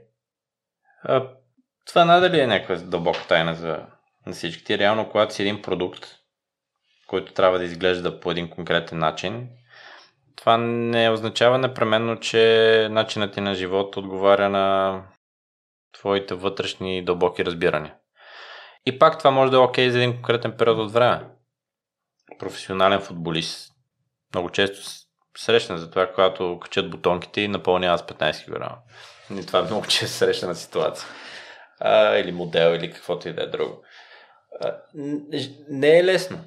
Не е лесно. А, и поради тази причина м- ние не работим с професионалисти, ние не адресираме потребности на професионалисти, защото не го, не го разбираме, не го възприемаме. Не разбираме и хора, които искат да са професионалисти, живейки обикновен живот, което е страхотна им парадокс, защото ако ти си професионалист и 24-7 трябва да функционираш, изглеждаш и правиш неща, които да те доведат до едно ниво на резултат. А когато към това имаш работа, сметки, найем и така нататък, не, не знам как се получава. Нямам представа. И се почвате ни жертвоготовности и това много често по бодибилдинг състезания може да ги слушаш. Колко е било трудно, колкото не знам си какво. Не не, че е лесно, не го подценявам. И аз за кратко съм се занимавал с бодибилдинг. Знам, супер трудно е. Но ти си го избрал, бе, приятеля. Ти си го избрал и ти искаш да го правиш. Сега, трудно е на, на семейство, което не връзва двата края. Бодибилдинга е доста линейна дейност. И просто не трябва да конвертира нали, всичко към, а, към а, обикновения живот. Това най-често го виждаме, когато при нас идват хора, които преди това са тренирали с тренер, който е бодибилдър. И там всичко е подредено там, коти и така нататък, така нататък. И ти си конфигуриран в, в един живот, който обаче не пасва на твоя. И си кажеш, добре, за да изглеждам добре, това ли трябва да правя? И когато ние още в началото, когато правим така нареченото въвеждане на един клиент, като кажем, не, това не, не, не, не, не, и те не мислят за шарлатани, защото не може да е така. Ми така е. И го доказваме. И затова съм много, много горд с услугата, която изградихме и с процеса, който правим, защото ми е, относително казвам, лесно ми е да говоря нещата, които искам, защото ако някой каже, че не са верни, го кане да почне да работи с нас. Се убеждава сам. Митко, на мен много ми хареса и твоята история, че си преминал през различни периоди, свързани с тренировките и уточнихме, че е напълно окей okay през различни етапи от живота да имаш различни амбиции. Ще ни поразходиш ли малко през промените, тъй като си следил стрикно програми, калории, жертва си свободното време, тренирал си дворазово, тренирал си до пълно изтощение. А в момента сигурен съм, че не е така. А, сега, да, не съм изпадал в крайности, които да са ми навредили, за мое щастие. Има го това вътрешно усещане за самосъхранение. Но да, като минеш през а, штанги, през а, а, бодибилдинг тренировки, през а, кросфит, още преди кросфит въобще да беше така, относително казано, модерно у нас. И аз първо, за всичките години тренировки аз осъзнах, нали, че имам едно ниво, което трудно мога да надградя и че трябва адски много да тренирам, за да постигна на така сравнително високо ниво. И го приех. Нали. Не, не, не виждах за смисъл да, да се прибирам от тренировка и да лягам да спа и да не знам къде се намирам. И често казано това адски много ми се отплати, защото сега като съм а, с семейство, а, когато имам отговорности вкъщи, имам две малки деца и те искат а, а, своето внимание и имаш конкретна рутина, а пък аз а, имам някакво количество енергия, което не е а, не е това количество, което имах, може би, когато бях на 25. И не трябва да го съхранявам и трябва да адресирам добре с всички възможни ам, по-добро хранене, с адекватен сън и така нататък. Продължавам да тренирам 5 пъти в седмицата. Правя... С два почивни дни? Ами, в... Смеса, защото, да. Веднъж на един приятел казах, че надали ще се случи вече в този живот да тренирам 6 пъти и, се, и тренирах 6 пъти същата седмица. Просто така се случи. Та, затова а, не, не казвам твърдо 5 пъти тренирам и 2 пъти почивам, но най-често така се случва. А, това са колко, примерно, от порядъка на средно правя ни 200-220 тренировки на година, нещо този сорт плюс-минус. Изградил съм си ритъм, до така степен ми е автоматизирано в съзнанието, че а, лесно може да ме разпознае залата. Аз постоянно си плямпам с някакви хора, докато тренирам, защото просто не го мисля. Не ми е толкова важно дали ще правя 8 или 12 повторения. Имам диапазоните, но според това както се усещам. И това е най-доброто трениране, което съм правил в живота си. Честно казано, а, ти се наслаждаваш, отиваш, знаеш, че ще натиснеш, не те мързи. Не, не гледаш да скатаеш. Ще натиснеш толкова, колкото се чувстваш добре, след като излезеш тренировка, ще може да си приведа децата и да им обърна внимание да не знам смисъл да имам достатъчно енергия. И това са наистина най-добри тренировки, които съм правил, защото го няма това натоварване, че те трябва да дадат резултат на всяка цена че трябва да гледаш детайли, прогрес. Много лесно да се отчита прогреса в приложението ни. Следим ги там нещата. но отвъд вече съм абсолютно освободен от потребността да търся непременно максималното качество на трениране. То по никакъв начин не конвертира в качеството на ми на живот. Там съм, държа си килограми, нали, напълнея, що да имам някакъв бегал вид, че тренирам и, и това ми е напълно достатъчно. Примерно някой път, ако се чувстваш а, свеж, измислям си, може да направиш тренировка с 120 кг за 12 повторения на лежанката, но на следващия ден, ако не си толкова свеж, си е окей okay да направиш 8 повторения с 100 кг, примерно. Правилно ли? Абсолютно. Абсолютно е така. Да, по никакъв начин не ме тормози. Ми тук значи тренираш 5 пъти с съпротивление, 2 дни почивка, почивка. Почивка, почивка по принцип а, така, сравнително активен съм. А, доста ходя напред-назад. И това ми е... Виждам, че като направя 5 тренировки и като комбинирам с едни 70, 65-75 хиляди крачки на седмица, аз питам за почивка, защото за някаква почивка е да плуват, примерно да отидат на изед в планина, да ходят на йога, което за други сега, е излед, излед в планината е окей. Okay. Йога, аз не я разбирам тази материя. Там има много видове. А, особено като се задълбава духовността на йогата, тотално се изгубвам. Но ако е някаква йога, която по-скоро е нещо, което би могъл да сравниш с мобилност, с тренировки за а, някакъв тип стречинг, това е окей. Okay. Напълно. Аз правя мобилност и винаги, когато усещам някакъв тип някъде да ме натяга нещо. А, но ако да плувам, това си е тренировка. И плуването си е тренировка, поне за мен, често казано. Аз правя някакви бегли опити да си подобра техниката на бягане и, капаци... и аеробния капацитет за подобни дейности, тъй като не ми е присъщо за тялото и бая си е тренировка за мен. И а, хранителният ти режим по какъв начин изглежда? С какво се храниш? А, режим не съм спазвал от Последно бях сигурно на 17 години. Е, хранителните ти Да, да, базикното. Смисъл, такова, което да е било подредено като хранене и проче. А, придържам се към следните принципи. Първо, държа количеството протеин да отговаря на нуждите ми за килограмите ми конкретно количество протеин, то е порядъка на 200-200 и малко грама. А, задължително имам две-три включвания на плодове и зеленчуци. А, и оттам насетне каквото ми е кеф. Да. Мисля, децата ми като ядат пица и като кажат искаме пица и аз не мисля сега тази седмица яли съм пица, отивам ям пица и не ми пука. Но а, като след това иска след пицата ходим да ядем сладолет, отивам ям сладолет след пицата. Ако на другия ден ми кажат, че иска сладолет, отивам ям сладолет пак с тях. И пак не ми пука.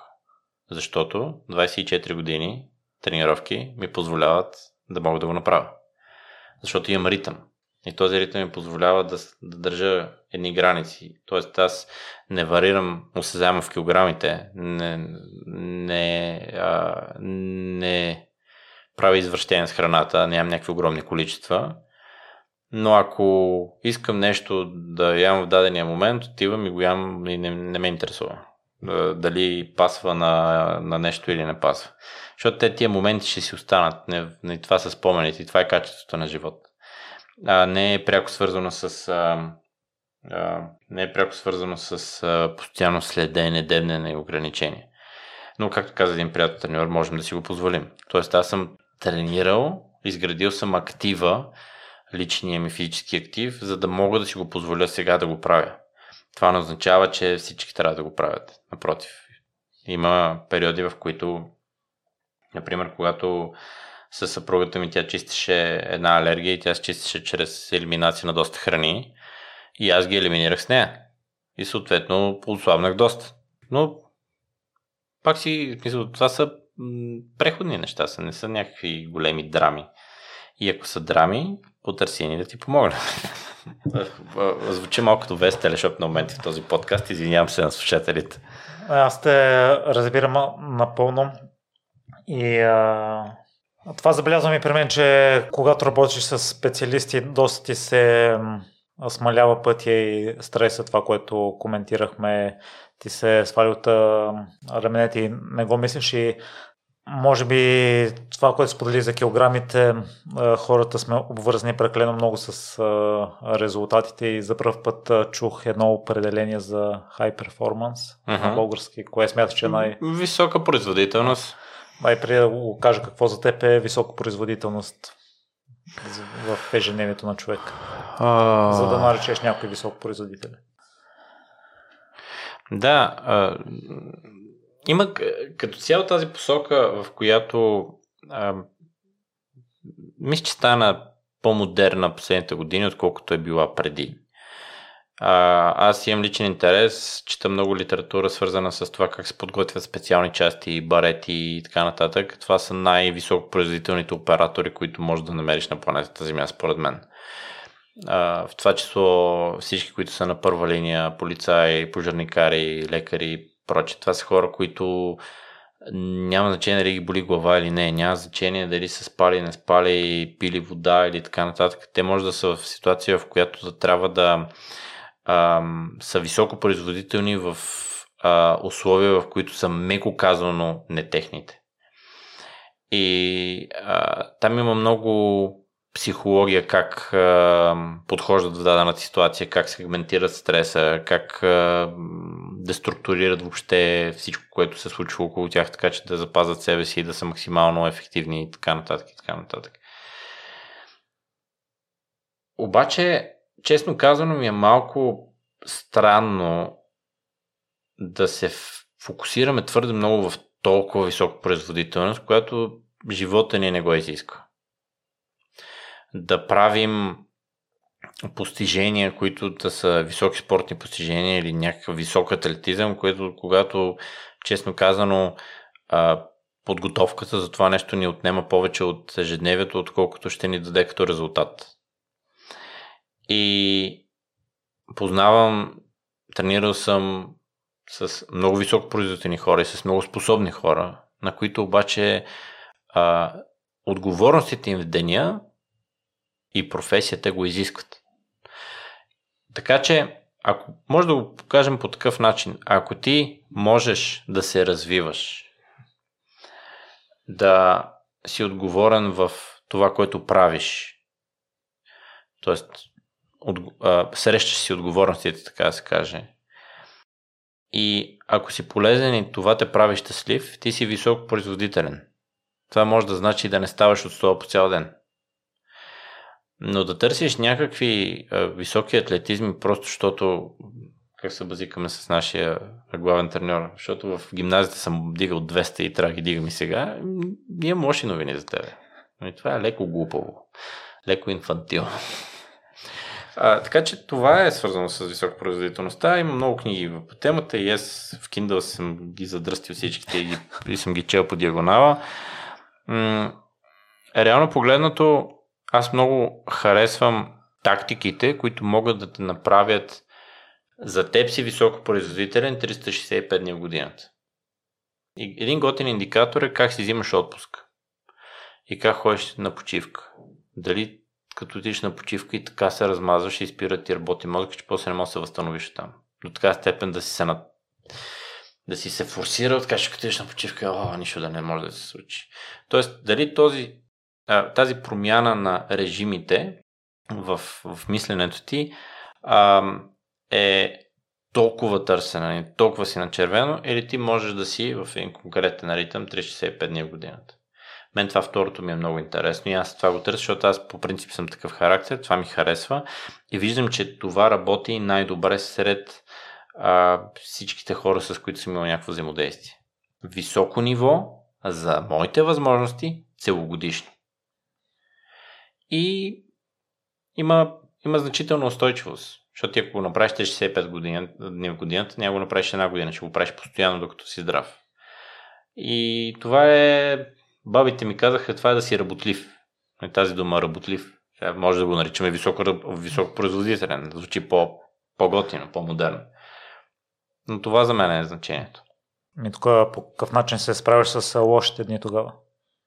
Предполагам, че имаш. То, че има, има. Но първо, аз имам един конкретен блок от време преди да съм си със семейството или след като съм си със семейството. Тоест в ежедневието ми, по принцип семейството ми е много не много. Той ми е най-важният елемент в живота. Аз от, от много години съм знал, че вървя в тази посока.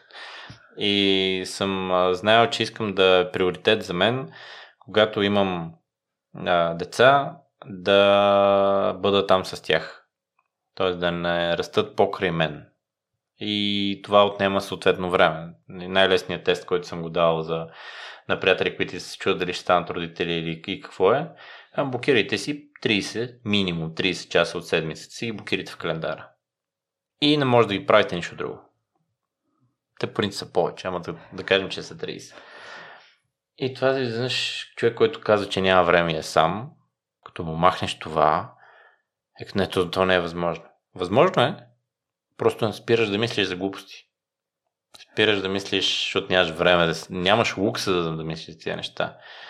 И не, че нямам лоши дни, а просто то така върви колелото и ритъма, че не ти остава време да мислиш, да правиш и да хванеш дневника, да си запишеш, днес имах лош ден. Така, базикам се, дневника е супер сериозно нещо, ние караме нашите клиенти също имат дневници. А, да си записваш нещата е супер важно. И въобще да можеш да се връщаш към ните, за да си ги запомнеш да, и, да, и да виждаш как са ти протичали и да не забравяш какво се е случило. Това е супер важно и е много полезно. Просто аз в момента съм на такъв етап, че съм малко джаста праста и нямам това. То дори не мога да го. Нямам време да го осмисля. Макар че съм доста систематичен човек и календара ми, задачите ми, всичко е доста добре разписано и бих могъл да върна назад какво и как се е случило. Но да, няма лош ден. Щом семейството ми е здраво и съм с тях, то, то няма какво толкова лошо да се случи. В крайна сметка всичко друго е преходно. И това вече е висшата форма на себеосъзнаване, където казват на по книги. Надявам се да е така. Та, да се върна за мнението, което а, чух а, за високо производителност, дадено от, а, мисля, че спортният директор на Брентфорд. Това е отбор от английската висша лига, който с не много финанси успява да постига добри резултати и за него е именно това, което и ти сподели Митко, постоянно да се развиваш, независимо от резултатите даде два много хубави примера, че не може един сезон да ти се определя на база на това, примерно стигнал си финал на купата, стигнало се до изпълнение на Дуспи, единият ти футболист е оцелил града и губите финала и целият сезон е провален заради 20 на сантиметра. Важен е прогреса. И другото, което каза е, че дори да завършат последни в сезона, но да са прогресирали на вътрешните си стандарти, да има развитие в клуба. Отново ще го приемат за успех. Няма да са доволни с резултата, но за тях това ще бъде личен успех. Да, много готина асоциация с Висшата лига. Висшата лига е изключително интересно да се наблюдава. Ти може да въобще да не си фен на футбола. А, и дават пример с Арсенал. И в момента Манчестър Сити аз съм фен на Барселона, респективно фен на Гвардиола, респективно въпреки, че не бих могъл да кажа, че Манчестър Сити са ми на сърце, а, викам за тях заради Гвардиола. Но въпреки феноменалния състав, който се изградиха, те бяха зад Арсенал в продължение на 20 няколко кръга, може би, и то може би с едни десетина точки. И Арсенал направи поредица от слаби мачове и в момента Манчестър Сити 3-4 кръга преди края на сезона е в а, позиция да вземе титлата. И големи въпрос сега точно това за Арсенал, провал ли е? Предвид, че Арсенал през предните сезони м- куцаха, да кажем. Аз не съм им привърженик, имам доста приятели, които са им привърженици, но нямам твърд, нямам някакъв отбор, на който съм голям фен в лига, но ми харесва точно тази динамика. Та, тезата за Арсенал е именно, че да, те загубиха, а, в смисъл, не, загубиха точки 3-4 мача, стопиха тази разлика с Манчестър Сити и сега в момента са втори и по всяка вероятност може да не успеят да станат шампиони. Но те надградиха спрямо предния сезон. А това да надградиш на това ниво на Висшата лига, на това ниво на професионален футбол е изключително постижение. Защото всички вече имат достъп до адски много данни за играчите си. Те знаят колко пъти стъпва на левия си крак, тилтва ли нали стъпалото, какви бутонки да му направят. Всичките данни са изпилени на макс, както и във Формула 1 малко и много. Но тук вече говорим, че ти имаш процес, по който да стиковаш мисленето и психиката на един колектив от 25 играча, които да работят като едно цяло в продължение на 38 кръга на цял сезон. И реално погледнато, тези способи в, в, тази, в тази работа, те не са много по-различни от това, което ние правим също с хората, с които ние работим, защото ние пак сме един екип. И това да може да се придържаш към целта и някой да ти я напомня, елиминира страшно много шум от всичко, което те лута. Страшно много шум. Защото ти като си малко разклатен и като кажеш, окей, да, да отворя Фейсбук и там като почне да... Или някаква социална мрежа, или YouTube, или все така, ще гледаш. И като ти залеят главата с някакви идеи, ти си кажеш, добре, аз къде съм тръгнал? И това е много, много токсично. И ти вреди на самия себе си. Пък аз смятам, че хората първо, не, първо на тази да обичат себе си, за да обичат и другите. И а, друго нещо, което ми направи впечатление в а, това интервю и ще има любопитно и, и ти на какво мнение си. Да, във въпросния човек сподели, че а, трябва да във всеки сезон да има някакво ново въведение и дори да смениш кафе машината, за да има някаква допълнителна доза на свежест. Да процедирате ли така и с вашите клиенти след определени периоди от време нещо да се промени в програмата или в начина на живота, ако не е продиктувано от тяхно желание или амбиция? Напълно целеустремено правим промени. Защото ти в а, по линия на физическото си състояние можеш да работиш върху различни вертикали. Ти можеш да, например, да искаш да качваш сила. Силата е много важен фактор. Силата те държи млад, силата те държи здрав, силата те държи сутрин да си отваряш очите на тази земя по-дълго време.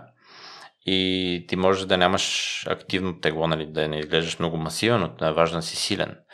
И а, след това може да искаш да си а, не само силен, т.е. да дигнеш, да преместиш някаква тежест един път, а да можеш да си издръжлив, да преместиш по-ниска тежест 10 пъти или 15 пъти което вече прави нещата доста по-различни, защото това се изисква контрол върху тялото ти, върху нервната система за едни голям наброй повторения.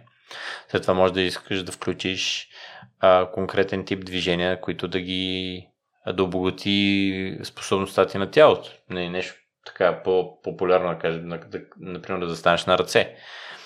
А, или да можеш да пробягаш дадено разстояние. Така че това може да се въведе, Едно, едва тогава, когато ти знаеш как да използваш тялото си. Ако не можеш да направиш лицева опора без да се осучиш, поради прост причина, че корема ти е слаб. Рано е още за такива неща. Той като... А, пак ще се върна на свирането на инструмент. Много коралира с това нещо. И причината, примерно, защо аз м- имах а, исках, ама нямах желание малко се получи с инструмента при мен. А, исках да свира на китара, обаче не можех да мина през тази крива на скучнотият.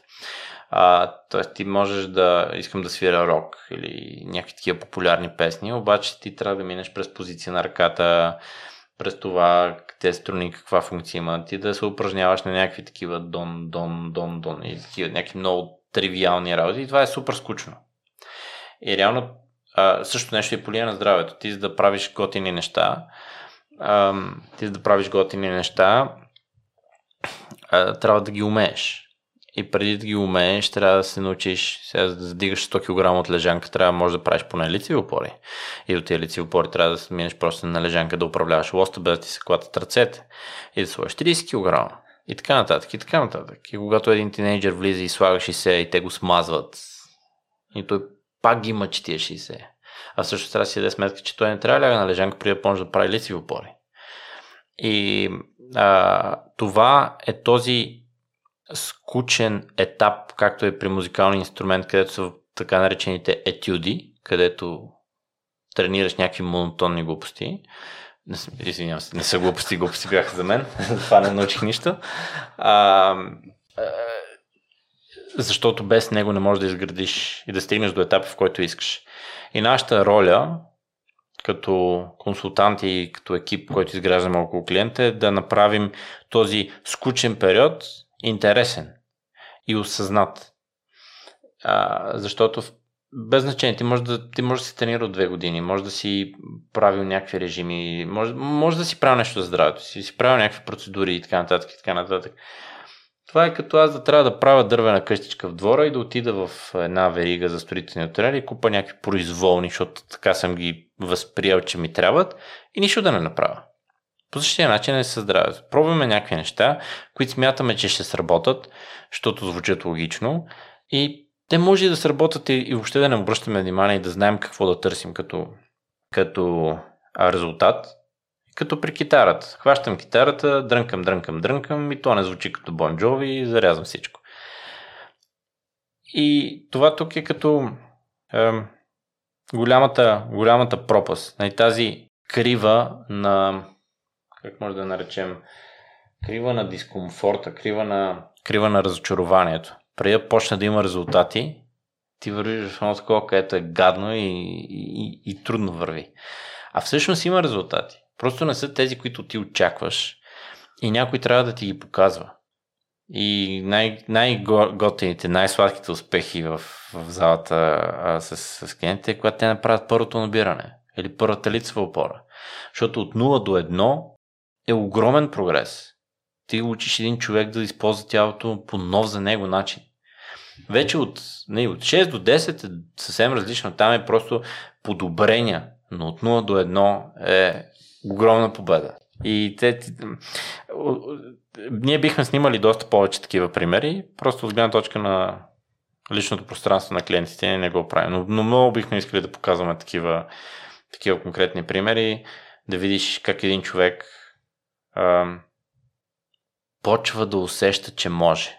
Нали, нашата възвишена цел. Това вече и оттам нататък това е спечелен. Това може да пробва много повече неща. Митко, смяташ ли, че пропуснахме нещо, което ти се струва важно към днешна дата и не го засегнахме? Сигурен съм, че има още много неща, но... На фона на разговор, който проведохме, бих искал да направя само обобщение. И то е, че ние сме в тотално нов нищо общо с предишните а, условия да учим нови неща. Особено, що се отнася за здравето ни. И в... А... Е, сега разбира се, ще му забравя името. После някъде ще го напиша като коментар. А, един от най-успешните финансови коучове, да го наречем в Штатите, а, има 10 правила, които не се коментират, що се отнася до това, ако искаш да си богат. И разбира се, първо, ако нещо не можеш да си го купиш, не знам дали беше първо, но първите две-три бяха нещо сорта на ако нещо не можеш да си го купиш два пъти, не си го купувай въобще, защото не можеш. Ако нещо е нещо консуматорско, кола, телевизор, такива неща и трябва да го платиш на вноски, значи не си го купуваш, защото не можеш да си го позволиш. И третото беше, ако нямаш бюджет за здраве, проимай бюджет за здраве и това е единствения бюджет, който не трябва да има лимит. И инвестири в здравето си колкото можеш повече, защото това е нещо, което гарантирано се възвръща.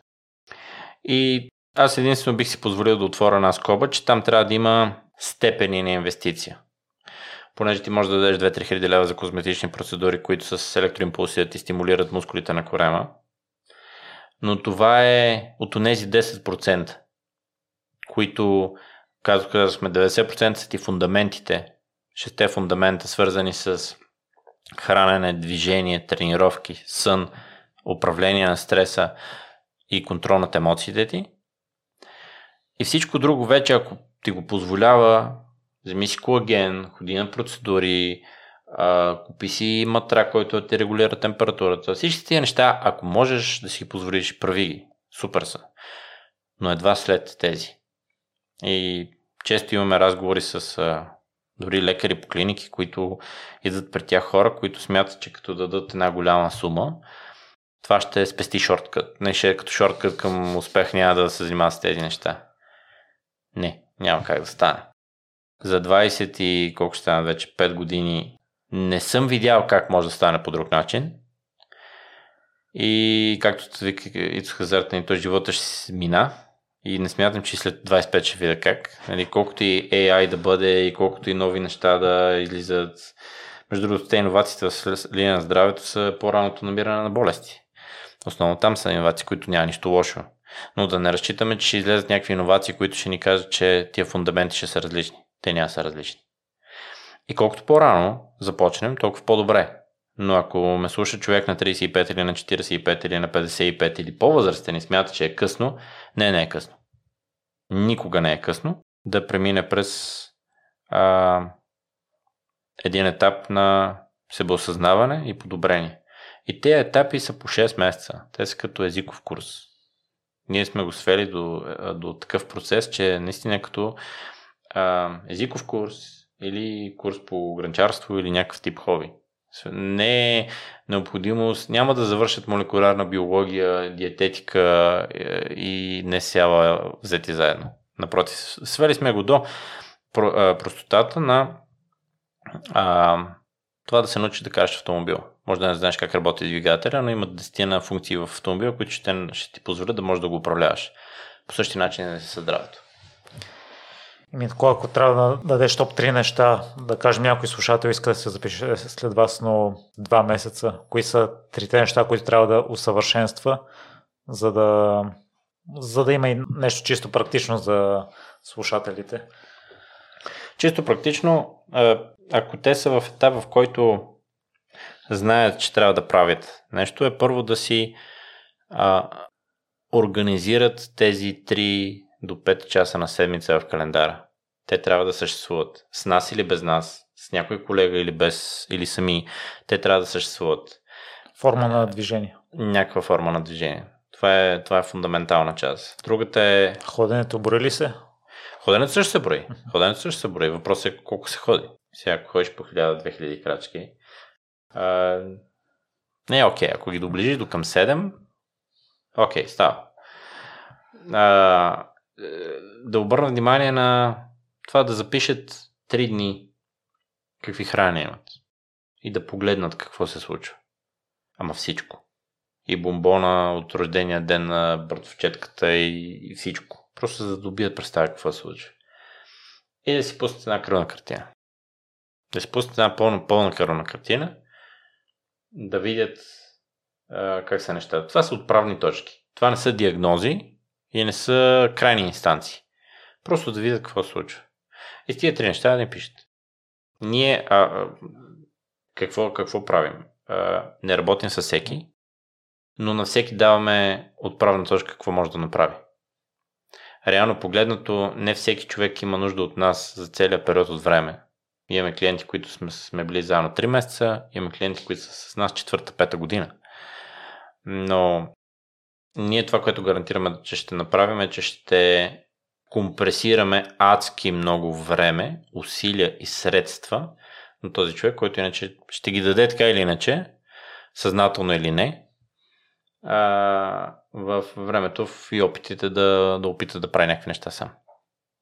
И Митко сподели, че семейството ти е най-важно за теб и отделиш много време на тях и имате здравна, здрава връзка от това, което а, виждам.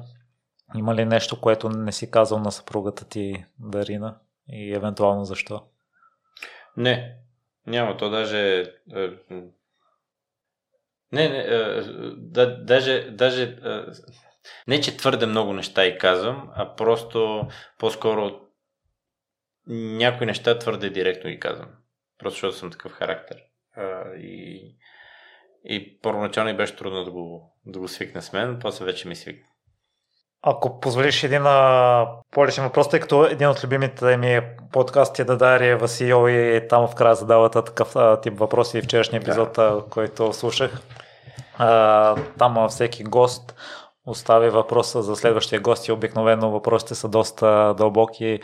А, епизода, който гледах вчера, последния въпрос беше ако човекът, който а, цениш най-много, утре ще умре, имаш 60 секунди на разговор по телефона с него, какво би му казал? О,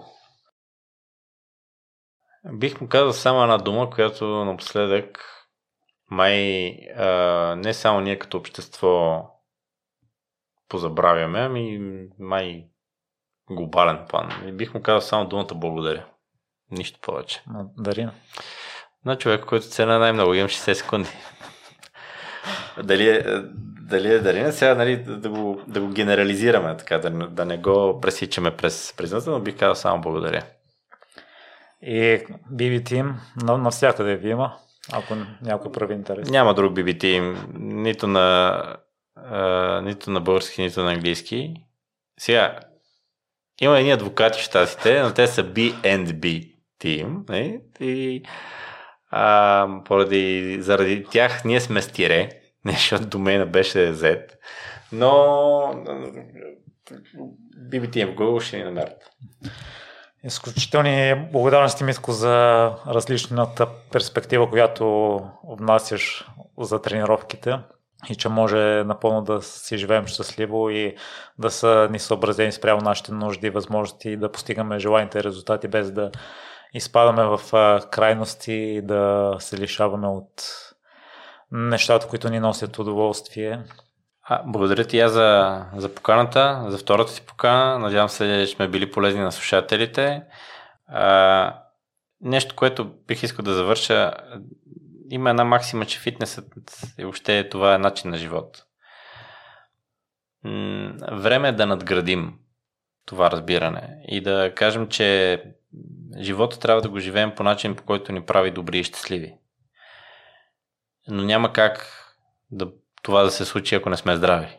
Така че, да, движението, спорта, а, това, което даваме на тялото ни, те са фундаментални. Те не са неща, които са за свободното време, те са фундаментални и са в основата. И ако бъдат научени и автоматизирани, в кавички казано, ще можем да намерим истинския смисъл и истинския начин на живот, който не са само тренировките. Да, 30 годишния Миро те разбира, но ако, а, не знам дали преди 3 години и половина, когато ми гостува, бих те разбрал а, така както сегата. Надявам се наистина това да достигне до посланието на хората, че с фитнеса не е начина на живот. Има много други сфери, които също могат да се подобряват и понякога може просто да бягаме от тях с него. Това, което казваш, да, и, и завършвам. Това, което казваш е така. Тезата ми е общо валидна, но наистина, ако си тинейджър или си млад човек, който живее с оправданото усещане, че е на върха на възможностите си, а, това му звучи твърде философско и далечно.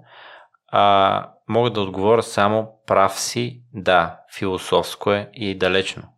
Най-добрата препоръка, която бих могъл да дам на такъв човек е да се завърти около малко по-възрастен и да попива житейски ежедневен опит. Чиракуване, стъжанстване, каквото и да го наречем. И особено в тренировките. Това а, елиминира стотици излишни въпроси и часове мислене на неща, които нямат смисъл. Виждам го ежедневно и в, нали, дори в един фитнес център. Ако видиш млади хора, които се завъртят около някой, който знае какво прави, съответно ам, попиват от, от него, те ще могат много, много, много бързо да озреят и да осъзнаят, че това, което казах така в общ план, може след 10 години да схванат, да, това има смисъл, но ще са натрупали а, крачките, ще са натрупали стъпките в тази посока, без на, непременно да осъзнават голямата картина. И това е напълно окей. Напълно окей. Пълна глупост е да хванеш едно дете на 16 години да му кажеш, при да правиш тази тежка тяга, защото ще си сипеш кръст. Никой няма да те разбере. И това е напълно окей. Okay. Децата и въобще подрастващите, те имат линия, през която трябва да се развиват и ние сме като по... Боже, говоря за себе си като по-възрастен. А, нашата роля е да им помогнем, а не да им обясняваме, че това поколение за нищо не става. Същите приказки съм ги слушал и за себе си.